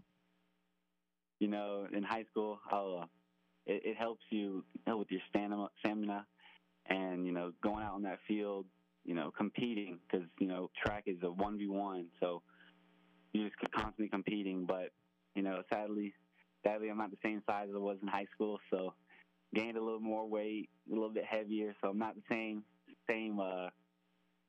speed as I was in high school, but if I was, I would definitely be reaching out to the track coach. Gotcha. Jaden Voisin, our guest here on The Final Drive on WNSP 105.5, starting strong safety for South Alabama. And you guys are taking on Louisiana Monroe, a place where South Alabama has never won before, and it's kind of a bring-your-own-energy type atmosphere, nowhere near like what it is at Hancock-Whitney Stadium or like you got a chance to see in New Orleans at Tulane. What are some of the keys that this defense has to do, or the Jaguars in general have to do, in order to defeat Louisiana Monroe? Like you said, you know, you have to bring your own energy. It's going to be us there and just us only. So as a defense, we just got to go in and know we can dominate and play the football. We all know that we can play. Just beat the guy across from you every play you can. Coach Womack had a good saying. He said, treat every play like it's the most important play. So we've really been stressing to do that, and we have a lot on the line, and we all know that, and well, we're going to go out there and try and do our best. I know wanting to get those turnovers are something that is really being stressed, and getting home, getting sacks in the backfield, and a lot of that comes with coverage sacks. If you're able to cover your wide receivers up, it allows guys to put more pressure on Louisiana Monroe. So I know that's a point of emphasis going into this week also. Absolutely. We got to play complementary football. So if we're doing a good job covering these guys, that gives the D-line more time to, get back there and do their job. The D-line getting back there doing their job faster helps us in coverage, so we don't have to guard as long. And it's just, pretty much playing with each other. That's a big key. That's a big key for us. Teamwork is always going to make that dream work. Jaden Voisin, he is a safety for the South Alabama Jaguar defense. And Jaden, I mentioned earlier about your twin brother that you have on the team. What brought you to South Alabama from Crestview? What interested you the most about this South Alabama Jaguar program? We looked into it, and it was an upcoming program. It came into the FBS, the Sun Belt, and we wanted to be part of something that was on its way on the grow, and it also helped that our older brother Keon Voisin was here before us and helped us make our decision to help our family. Come to one game instead of going everywhere across the United States. So yeah, when we came here first time to visit. It was great. We, fell in love with it, and it made our decision so much easier. Well, if you had to think so far in your career, like I say, each and every year you've continued to increase not only your playing time but your tackles. So far, suiting up for the Jaguars, what one moment shines for you since you've put on that Jaguar helmet and uniform? I would say getting that 10 wins last year. It was the first time it's been like that in program history, and it was just great to be a part of that because of the few years before that, we struggled, and we all had an end goal, and it is to win conference championship, but we got to a goal that never happened, and I was just butt taking. Jaden Voisin, our guest here on The Final Drive on WNSP 105.5. What kind of hobbies do you have? We've talked to your quarterback, and we've also talked to Sheriff, and you look at Quentin Wilfon. They say they like to fish, and some of them, Sheriff says he likes to get on that video game and fish as well. What does Jaden Voisin do in his off time or in the off season to pass the time up? Yeah, so in the off time, definitely playing video games is a big thing. I like to, go to different places, go to Nashville with a lot of my friends from back home, because that's like a meet in the middle area. We love going there. But in the off season, an everyday thing would be CrossFit. We grew up doing CrossFit, helped us get in shape, and it's just something we do every time we go back home, and that's a big off-season thing for me. Staying physically fit is Jaden Voisin. He's the starting safety for the South Alabama Jaguars. Jaden, I can't thank you enough for taking time out of your schedule to join us here on WNSP 105.5 to talk about the preparation for ULM and what it would mean for that program moving forward. I know you guys have talked about your goals of winning that Sunbelt Conference Championship still being in front of you, and it definitely starts this coming Saturday with a divisional conference game against ULM. And all I can say is Jay's up. Wish you the best this weekend, and come back to Mobile with that victory. Yes, sir. Jay's up, and thank you for this. Jaden Voisin joining us this afternoon on The Final Drive on WNSP 105.5.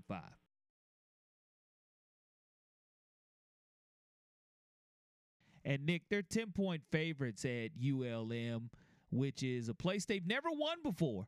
So like Pat Greenwood said, like Voisin said, bring your own energy to that game. What is ULM's record?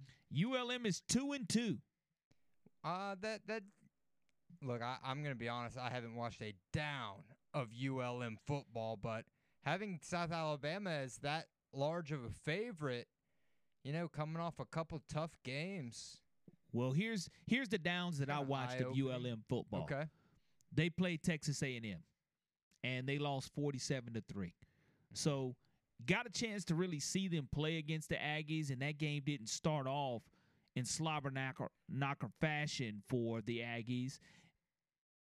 You look at the heartbreaking loss to App State by 1 point a week ago. That puts them at 2-2. They have defeated Army, and they also were able to come away with the win over Lamar. So you're still at 2-2. But you mentioned the Jags 10-point favorites. That means, look, the potential is there, but South Alabama's got to put four quarters together in order to come away with a huge conference win. That's right. I mean, they got to – if they want to get that Sun Belt championship, I mean, you got to be as close to perfect as you can be the whole rest of the season. So, yeah, the margin for error is slim to none, even though you look at James Madison being in a different division within the Sun Belt Conference.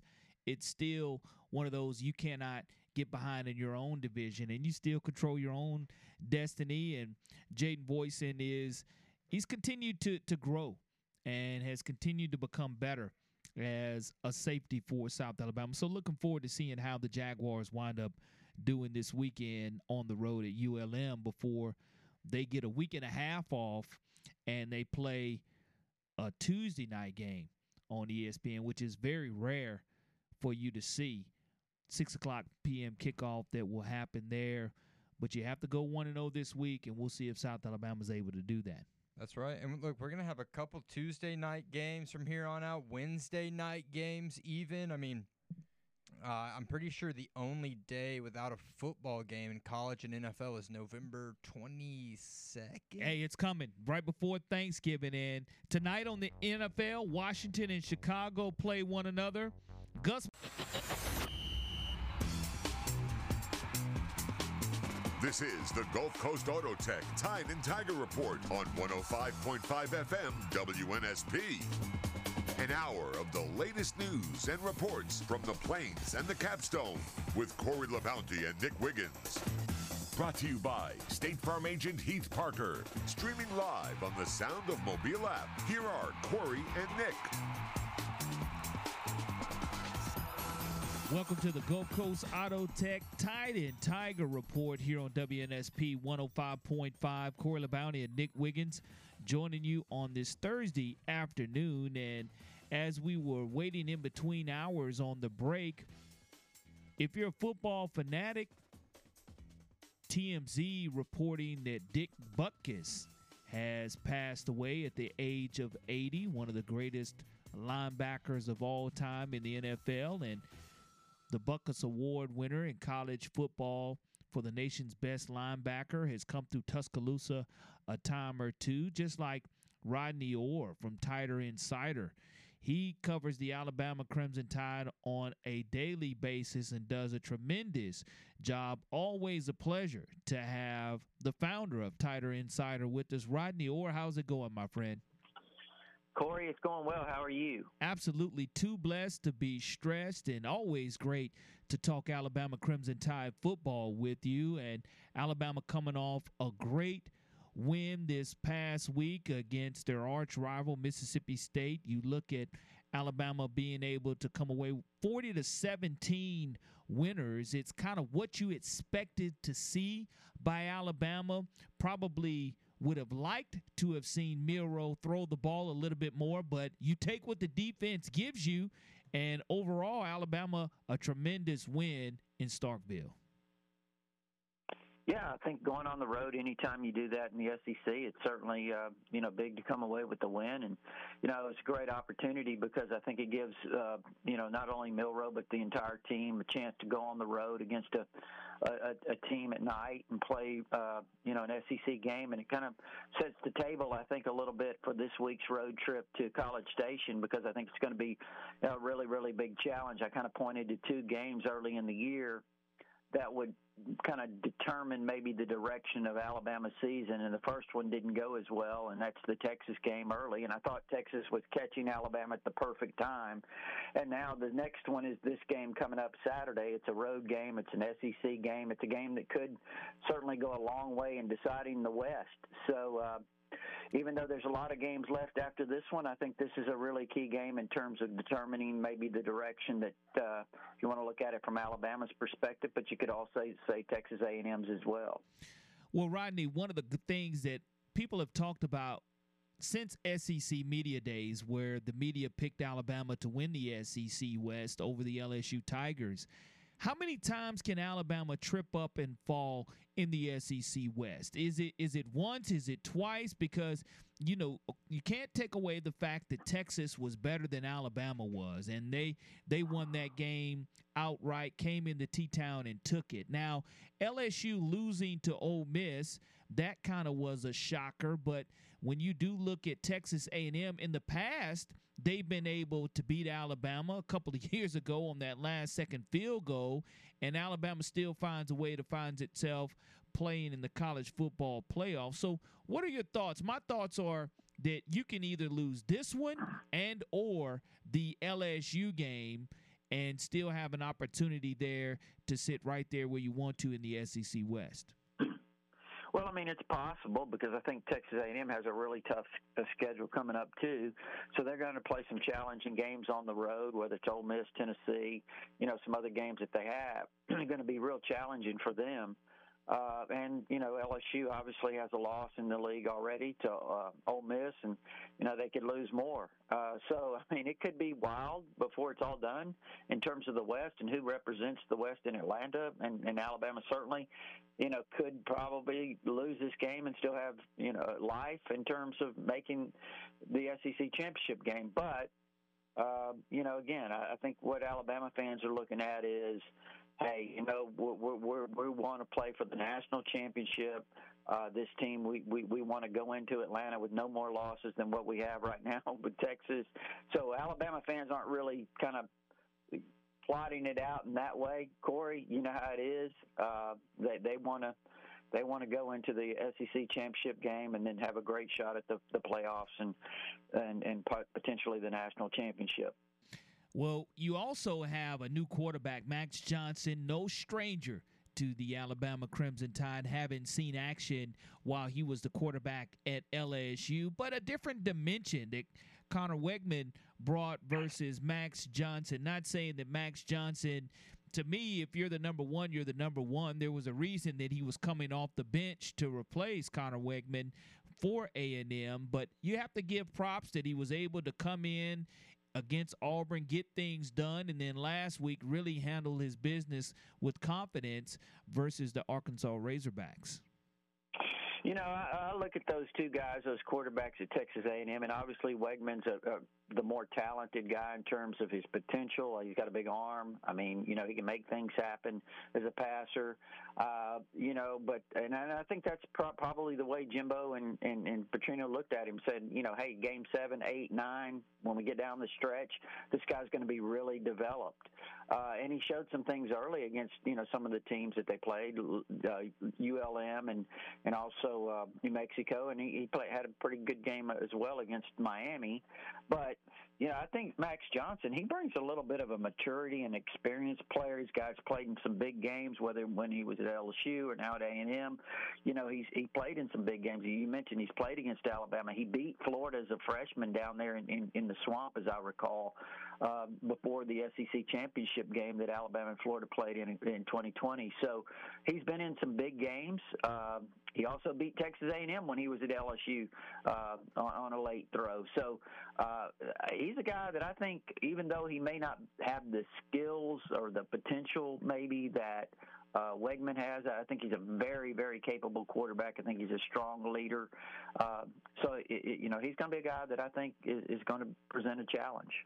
We're talking to Rodney Orr, founder of Tider Insider. And Rodney, the defense really was the story of what happened in Starkville, Mississippi, because when you lose a starter like Deontay Lawson, and for Campbell to come in and play the way that he did, leading the team in tackles, and another phenomenal freshman, Caleb Downs, really coming into his own since the Texas game. You're just seeing a lot of growth quickly. Nick Saban always preaches the next man up always needs to be ready in it, and we're not going to be any good or any better than our next man up, who is always and should be prepared. What a great job by Campbell. Mm-hmm. Yeah, you pointed out some things there. You talked about how the development since the Texas game. And again, I think Texas caught Alabama at a great time. I think Texas is probably playing pretty well right now, obviously, and they're a good team. But Alabama's made a lot of progress since then. I think some of these young guys have grown up. You mentioned Jahad Campbell inside. We knew he was going to be really good eventually. Trez Marshall, I thought he played really, really well, the transfer from Georgia. You mentioned with Deontay being out, Trez called the defensive signals. Thought he, played really well. He flashed quite a bit.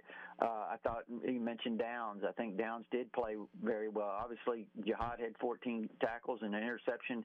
I think Caleb had 13 and an interception. So those two guys were very, very productive. I think that defensively, the thing I really like, Corey, that I sense defensively is this Alabama defense is starting to play with a lot of intensity. They're starting to play with a lot of focus and effort.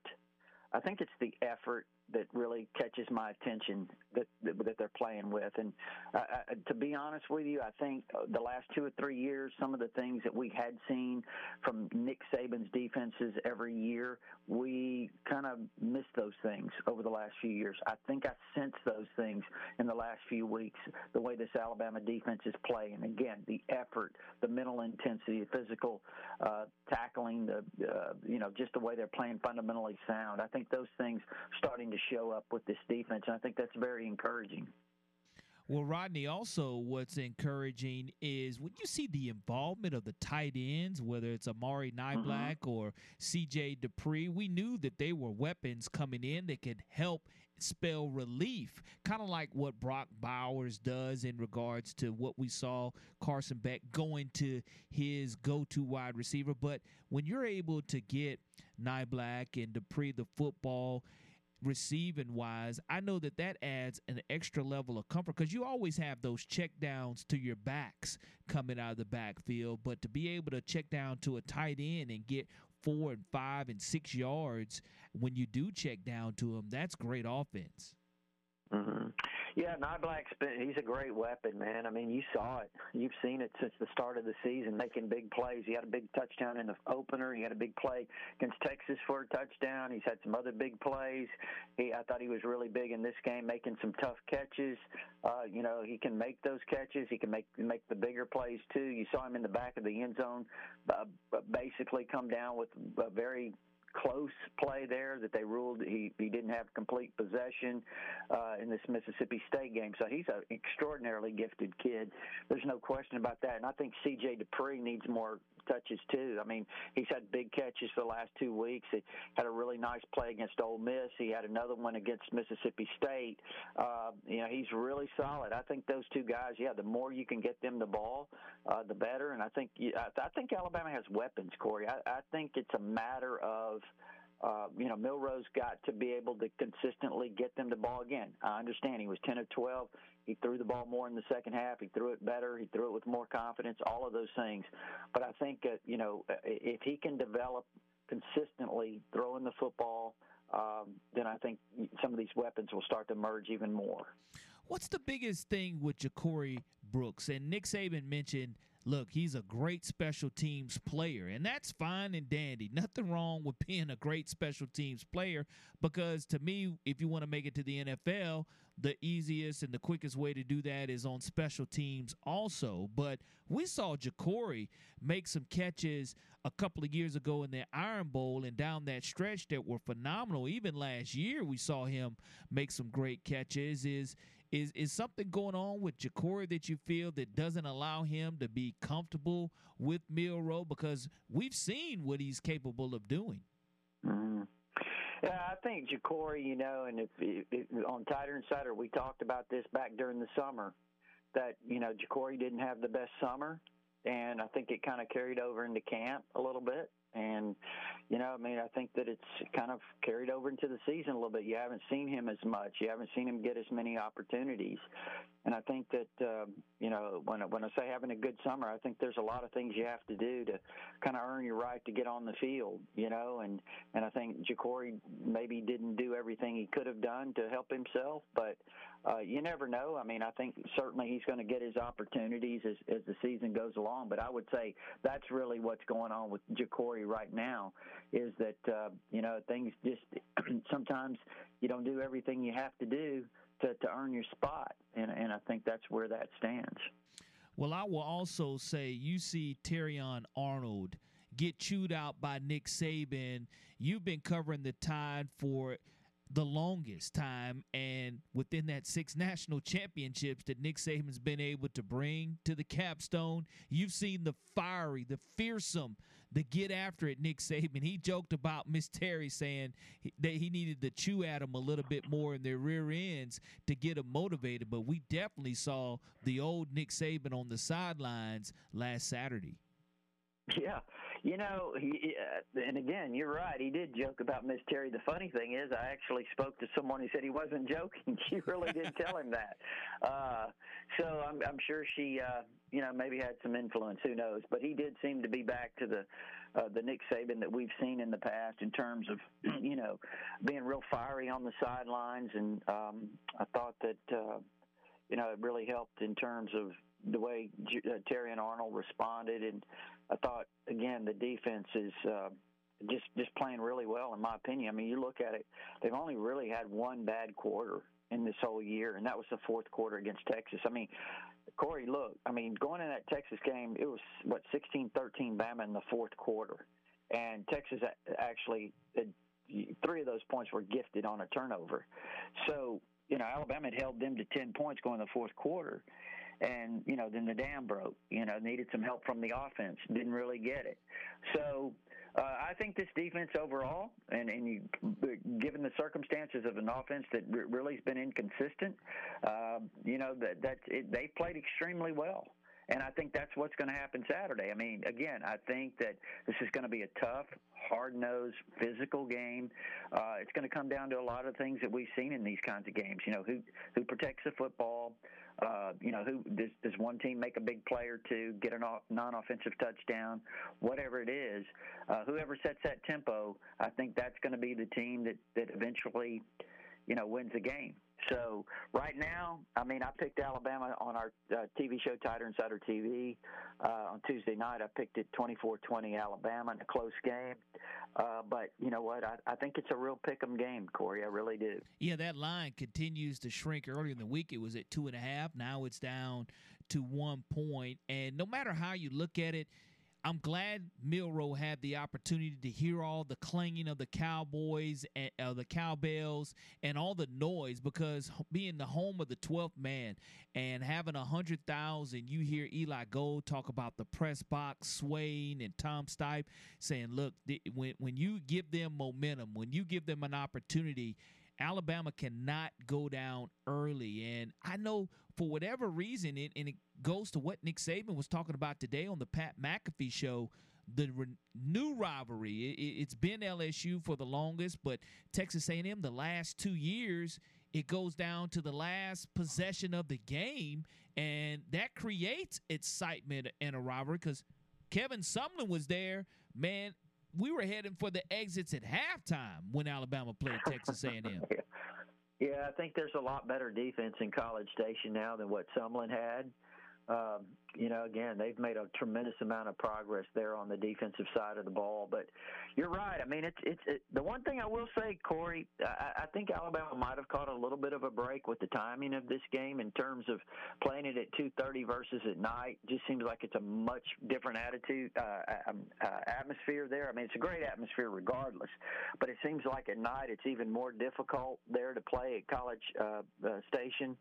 But, you know, it's going to be, like I said, it's going to be a real challenge. It's going to be loud. You know how it's going to be there. How is Milroe going to respond to it? And I say Milroe, and it's not just him, but he is the guy that directs this offense.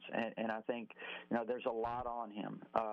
So it's gonna be interesting to see if how much he's grown over the week. Because I do think we've seen progress from week to week. You know, the Ole Miss game, we saw it in the second half. Again, I realize he didn't start really well against Mississippi State, but I thought he played much better in the second half. They're going to need that four quarters against Texas A&M. Yeah, Rodney, you kind of gave your prediction there about what Texas A&M's final is going to be. And I do feel that Milroe is going to have a turnover. We saw him play against Texas A&M, get his first start against this Aggie squad a year ago. And you saw him have the 3 touchdowns, but you also saw him not value and secure the football. So I think some kind of turnover is going to happen, whether it's an interception or a strip sack fumble by Milroe. And I just know that here it is. You mentioned turnovers being one of the critical factors. When Alabama puts itself in the best position to dominate or to handle its business in the SEC, it's when the penalty count is very low, the turnovers, Alabama wins that battle, or it's a push to where it's even, and the offensive line play continues to get better for the Crimson Tide after last week's performance. Mm-hmm. Yeah, no, I agree with you. I mean, there's not nearly the margin for error. This team does not have the margin for error that maybe some of the other Alabama teams have had in the past. And so mistakes, every one of them is magnified with this team. So I think Milroe, in terms of the turnovers that you mentioned, there's one thing, too. You know, Texas A&M is prepared for him before. Again, I realize it's a year later, but they've played against him. They do have a feel for him on the field, you know, and I think that that's something that works in their favor a little bit because they've experienced it. They've defended him. You know, maybe he's a little better. He didn't have a bad night, actually, to be honest with you, with the exception of those turnovers. Those were big. Don't get me wrong. 3 turnovers, that's really, really bad. But now, don't forget, he also threw 3 touchdowns. He had some big runs in that game. So, you know, he's very capable of producing big plays. The question is, I mean, which team is he going to produce them for? And that's the key. That's the key in this game. It's going to be the key the rest of the year for Alabama's chances is, you know, is he going to become more consistent, more efficient, protecting the ball? And it seems like, since that interception against Ole Miss, he's kind of, you know, become a little bit more comfortable. He's playing within himself and you know, hopefully continues to make big plays. Well, when I was talking to Scott Hunter on our show earlier this week, Scott was kind of joking about poking the bear. Anaya Smith goes in, and he has a lot to say about knowing Nick Saban. This isn't the Alabama old 1- and 2 ranked team in the country, and he's a key receiver as well as a punt returner. I think that he, you know, be careful what you ask for there as far as poking the bear. And I know that Alabama, it's been known in their locker room to go ahead and make sure they plaster that kind of stuff about what you're going to do about them and use that as a little bit extra juice going into Texas A&M. You talking about a nice Smith comment? Yeah, absolutely. Yeah. Yeah, well, you know, again, I think, that's funny because I think sometimes that wears off. I like Terry and Arnold's comments about that, about how it kind of carries on throughout the game. You know, when somebody says something like that, you kind of during the game you rib them and kind of see if it distracts them any and see how they respond to it a little bit. And he said he might ask him a few times during the game, what is it that Coach Saban wants, you know? So little chatter going on, I think. But, no, I mean, you know, again, I think it's probably better to not say that, to not say things that I think draw attention and those types of things. But it does happen, and, you know, you know, again, I really think that the bottom line, though, is going to be what happens in the trenches, you know, what happens in the trenches. And that's going to be really key. How does Alabama's offensive line, how do they, you know, handle that defensive front of Texas A&M? And on the flip side of that, you know, what can Alabama do defensively to slow down Texas A&M's run? And, look, I think Evan Stewart, the Texas A&M receiver, is as good as any receiver Alabama will play and has played. I think he's an extraordinarily talented player. They've got some other good receivers. You mentioned Anaya Smith. He's really good. You know, Noah Thomas is a 6'6" receiver that had, what, 3 touchdown receptions in a game earlier this year. So really big target. Moose Muhammad's really, really good too. Now, I don't know if all those guys are healthy right now or how healthy they are, but I guarantee you that's a good group of receivers that they have. And you know what? Jimbo Fisher always seems to use that tight end, and he uses it really well against Alabama. So they've always been effective with their tight ends. That's a great point, because Texas was super duper effective with their tight end and really hurting Alabama at critical times. Alabama had no answer. It's kind of like with Brock Bowers, you're like, look, somebody, can we please cover the tight end? Somebody cover the tight end, especially when they're not just making one play, but 2 and 3 and chunk yardage at that, 25 and 35 yards a pop. To me, that's something to keep an eye on. That's a great point right there, Rodney, keeping an eye on what Bobby Petrino is going to bring to his master class against Nick Saban. He's never won as a head coach against Nick Saban. 0-4 at Arkansas, 0-1 at Louisville as an offensive coordinator. Not as much pressure as far as he and Jimbo Fisher getting along so far at College Station. Rodney, I'm looking forward to a great game, possibly coming down to the fourth quarter, another third year in a row with a fantastic finish, or within the last 4.5 minutes with the game being decided. And people want to follow all of your tremendous Tider Insider coverage. How can people do that? Well, TiderInsider.com, it's only $48 a year, and you can get instant access with your credit card if you prefer. There is an address there to send a check, gives you all our premium information, but also our All Sports Forum. That's our community of Alabama fans there. It's a great community. It's a big community. It's a lot of interaction there, a lot of exchange, a lot of information, you know, conversation, much like what we've had here on your show. So it goes on just 24/7. On TiderInsider.com. Rodney, can't thank you enough. Always a pleasure to join you, and when you're able to jump on, we love to have you here on our Gulf Coast Auto Tech Tide and Tiger Report. Look forward to talking to you very soon. Corey, I appreciate it as always. You take care. Rodney Orr, none better than his information, and it's for as long as he's been covering the Alabama Crimson Tide. Again, founder of Tider Insider. Great Alabama Crimson Tide knowledge. Philip Dukes will bring us the Auburn side of things on the Gulf Coast Auto Tech Tide and Tiger Report coming up next.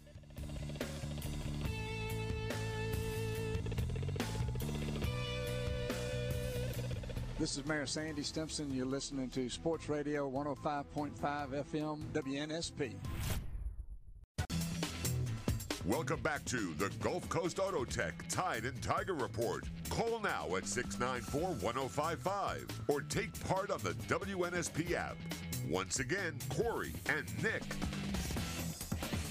Welcome back to the Gulf Coast Auto Tech Tide and Tiger Report. Want to thank Rodney Orr for joining us this afternoon, and Philip Dukes will be joining us next here on the Gulf Coast Auto Tech Tide and Tiger Report. And Philip, he's all over Auburn, sports writer for CBS Sports, 24/7 Sports, Auburn 24/7, AuburnUndercover.com, does his own podcast. So he has so much recruiting information about Auburn prospects from the Auburn-Georgia game. So look forward to talking to him about that, along with Auburn's expectations coming up for LSU and where they're sitting there, and letting him know about what Hugh Freeze had to say when he was here in Mobile on Monday also. So looking forward to catching up with Philip Dukes next here on the Gulf Coast Auto Tech Tide and Tiger Report. Corey, the rumor mill is swirling a little bit.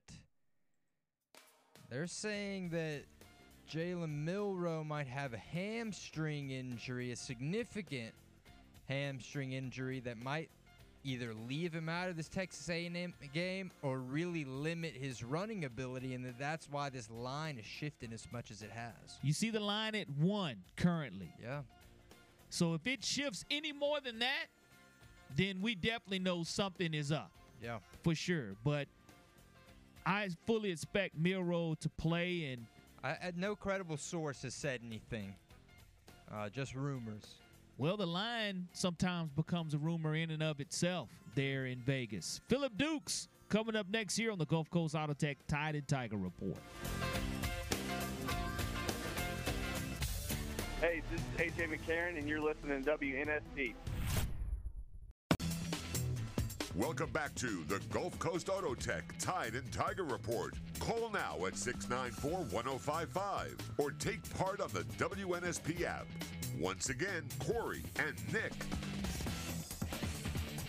The Gulf Coast Auto Tech Tide and Tiger Report coming to you on this Thursday evening from WNSP 105.5, and want to thank Rodney Orr for joining us for our Tide portion of this Gulf Coast Auto Tech Tide and Tiger Report, and going to get my man Philip Dukes on the line to talk about the Auburn Tigers. And there was plenty to talk about on Monday night as Hugh Freeze was in the building at Moe's Barbecue. Had an opportunity to sit and talk with Hugh Freeze for the first time outside of SEC Media Days, and also was able to meet Perry Uno Thompson and give him an award for being our First and 10 C-Spire Offensive Player of the Month. And joining us now is Philip Dukes. Brother Dukes, how are you doing this afternoon?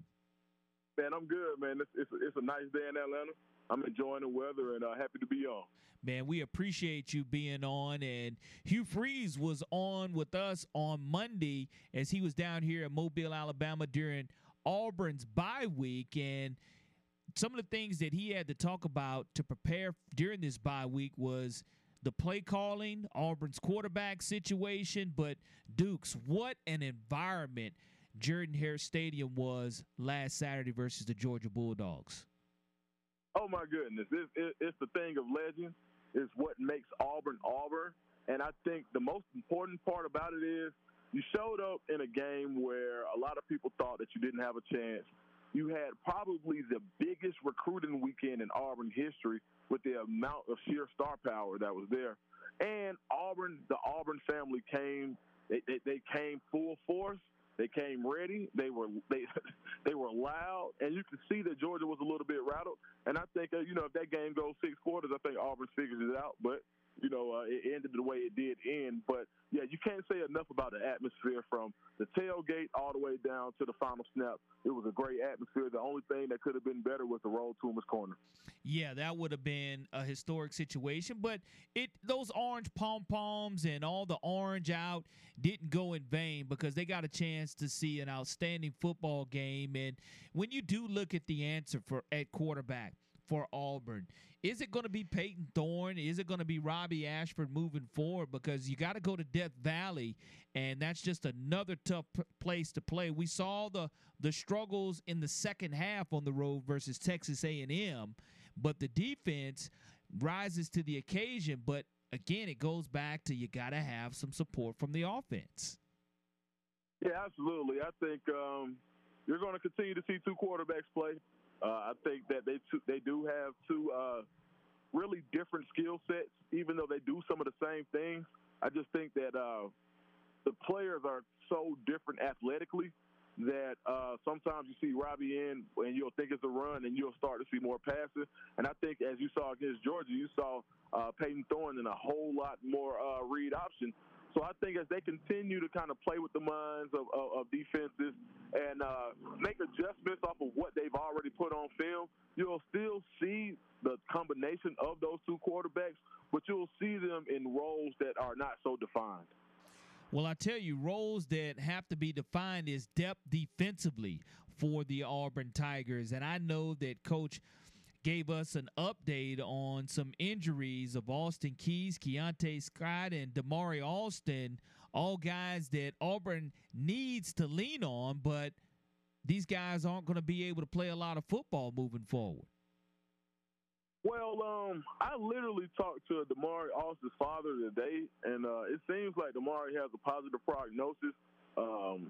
It's not as bad as originally thought. I think he would probably, if I had to grade him for LSU, I would probably say doubtful. But as far as the remainder of the season, if he misses a game, it'll probably be the next one. But after that, I think you'll see Damari for the rest of the season. Keys is a little bit different. I think Austin Keys is I'm not sure. It's not as defined as when he would come back. But, even with the linebacker core, you are seeing Auburn send guys out in waves. So I think that's one of the roles that may not be as pertinent as Damari's is. And as I think one of the biggest losses was Big Mo on the defensive line, Mosiah Nasali Kite, if I'm pronouncing that correctly. Close enough. But, yep, he's lost for the season. So I think along that defensive line, you'll see a lot more Keldrick Faulk. And I think you'll want to see there. And in the summer and the spring, there was talk of having a front where you would have Justin Rogers and Jason Jones on the same front, which everybody thought would be a huge boom for the run defense. And I'm interested to see if that actually comes to fruition. Well, I tell you what has come to fruition is Hugh Freeze's ability to go out there and recruit. And I know you're right on top of all the recruiting that Auburn does. Do five-star Camarion Franklin making his commitment already. And when you try to look at Ryan Williams in some orange and blue, of course, he's verbally committed to Alabama and has been for a while. His father played at Auburn. So when you do look at trying to flip a lot of these recruits, I know pretty much everyone social media-wise said, man, the environment and the atmosphere is bigger than the Big Cat Weekend was. No, absolutely. It was 1,000% a different experience. It was almost like Big Cat Weekend was a watered-down version of the concentrate of what you had in Jordan-Hare Stadium on Saturday. I think when you look at it, the amount of five stars there, it was the place to be in college football last weekend. And you even had probably the best quarterback, regardless of class, in the entire nation, and Julian Lewis, USC commit, who attended the game. You had Caleb Odom at the game. You had Laquan Phillips, just guys after guys after guys. K.J. Bolden, everybody was there. If there wasn't another place in college football you would want to be last weekend. And I think that the ability for Auburn staff to understand the gravity of the situation and to still spend quality time with the amount of kids that they had on campus, I thought it was phenomenal. Hugh Freeze is a guy who's going to get the job done because he understands the importance of recruiting. This isn't a knock to anybody who's been a previous Auburn coach, but I do know that Hugh Freeze absolutely understands that recruiting is the lifeblood of a program, and he is not going to take it lightly. And I think this weekend he and his staff did a great job of being able to host so many high-level players to now that Auburn, which previously had kind of been an afterthought, is in the forefront of people's minds when they think about where they want to go to school. My man Philip Dukes, he's a sports writer, has written for CBS Sports, 24-7 Sports, Auburn 24-7, AuburnUndercover.com. You're not going to find anybody with more knowledge than what Philip Dukes has and more passion for the Auburn Tigers fan base than Philip Dukes has, folks. And I will ask you your prediction for the Auburn-LSU game a week out. Do Tigers versus Tigers, does Auburn have an opportunity to knock off LSU in Death Valley? Absolutely. I think in this type of game, the way Auburn's defense is playing, I think they will. Ron Roberts' defense is very confusing when it comes to opposing quarterbacks as far as where he brings his pressures from. There's a lot of perimeter blitzing. You never know where the pressure is going to come from. And I think for a quarterback, a mobile quarterback, when you look at your pockets and you look at your reads and you look at where you want to escape to, having guys come from the perimeter is always difficult to kind of assess. So I think with Jaden Daniels and his skill set, I think Ron Roberts will have a great game plan for him. That being said, I do think that LSU right now has the better roster. They also are going down to Death Valley. It's a night game. That's not a place I would want to be at 7 o'clock at night or pitch black 8 o'clock, 9 o'clock.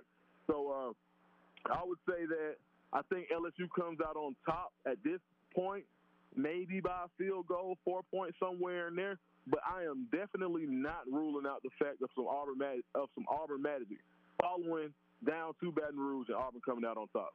Absolutely. Love it. Love the prediction. Love the faith in your Auburn Tigers. And Dukes, how can everyone follow all of your tremendous coverage of the Auburn Tigers on so many different platforms? Check me out everywhere at Dukes D Scoop, DUKESTHESCOOP. That's Instagram, Twitter, TikTok, you name it. Go look for me, and if you come from this show, let me know, and we'll have some conversation. Appreciate you so much. Dukes the Scoop, bringing us that Auburn scoop here this afternoon on the Gulf Coast Auto Tech Tide and Tiger Report. Can't thank you enough.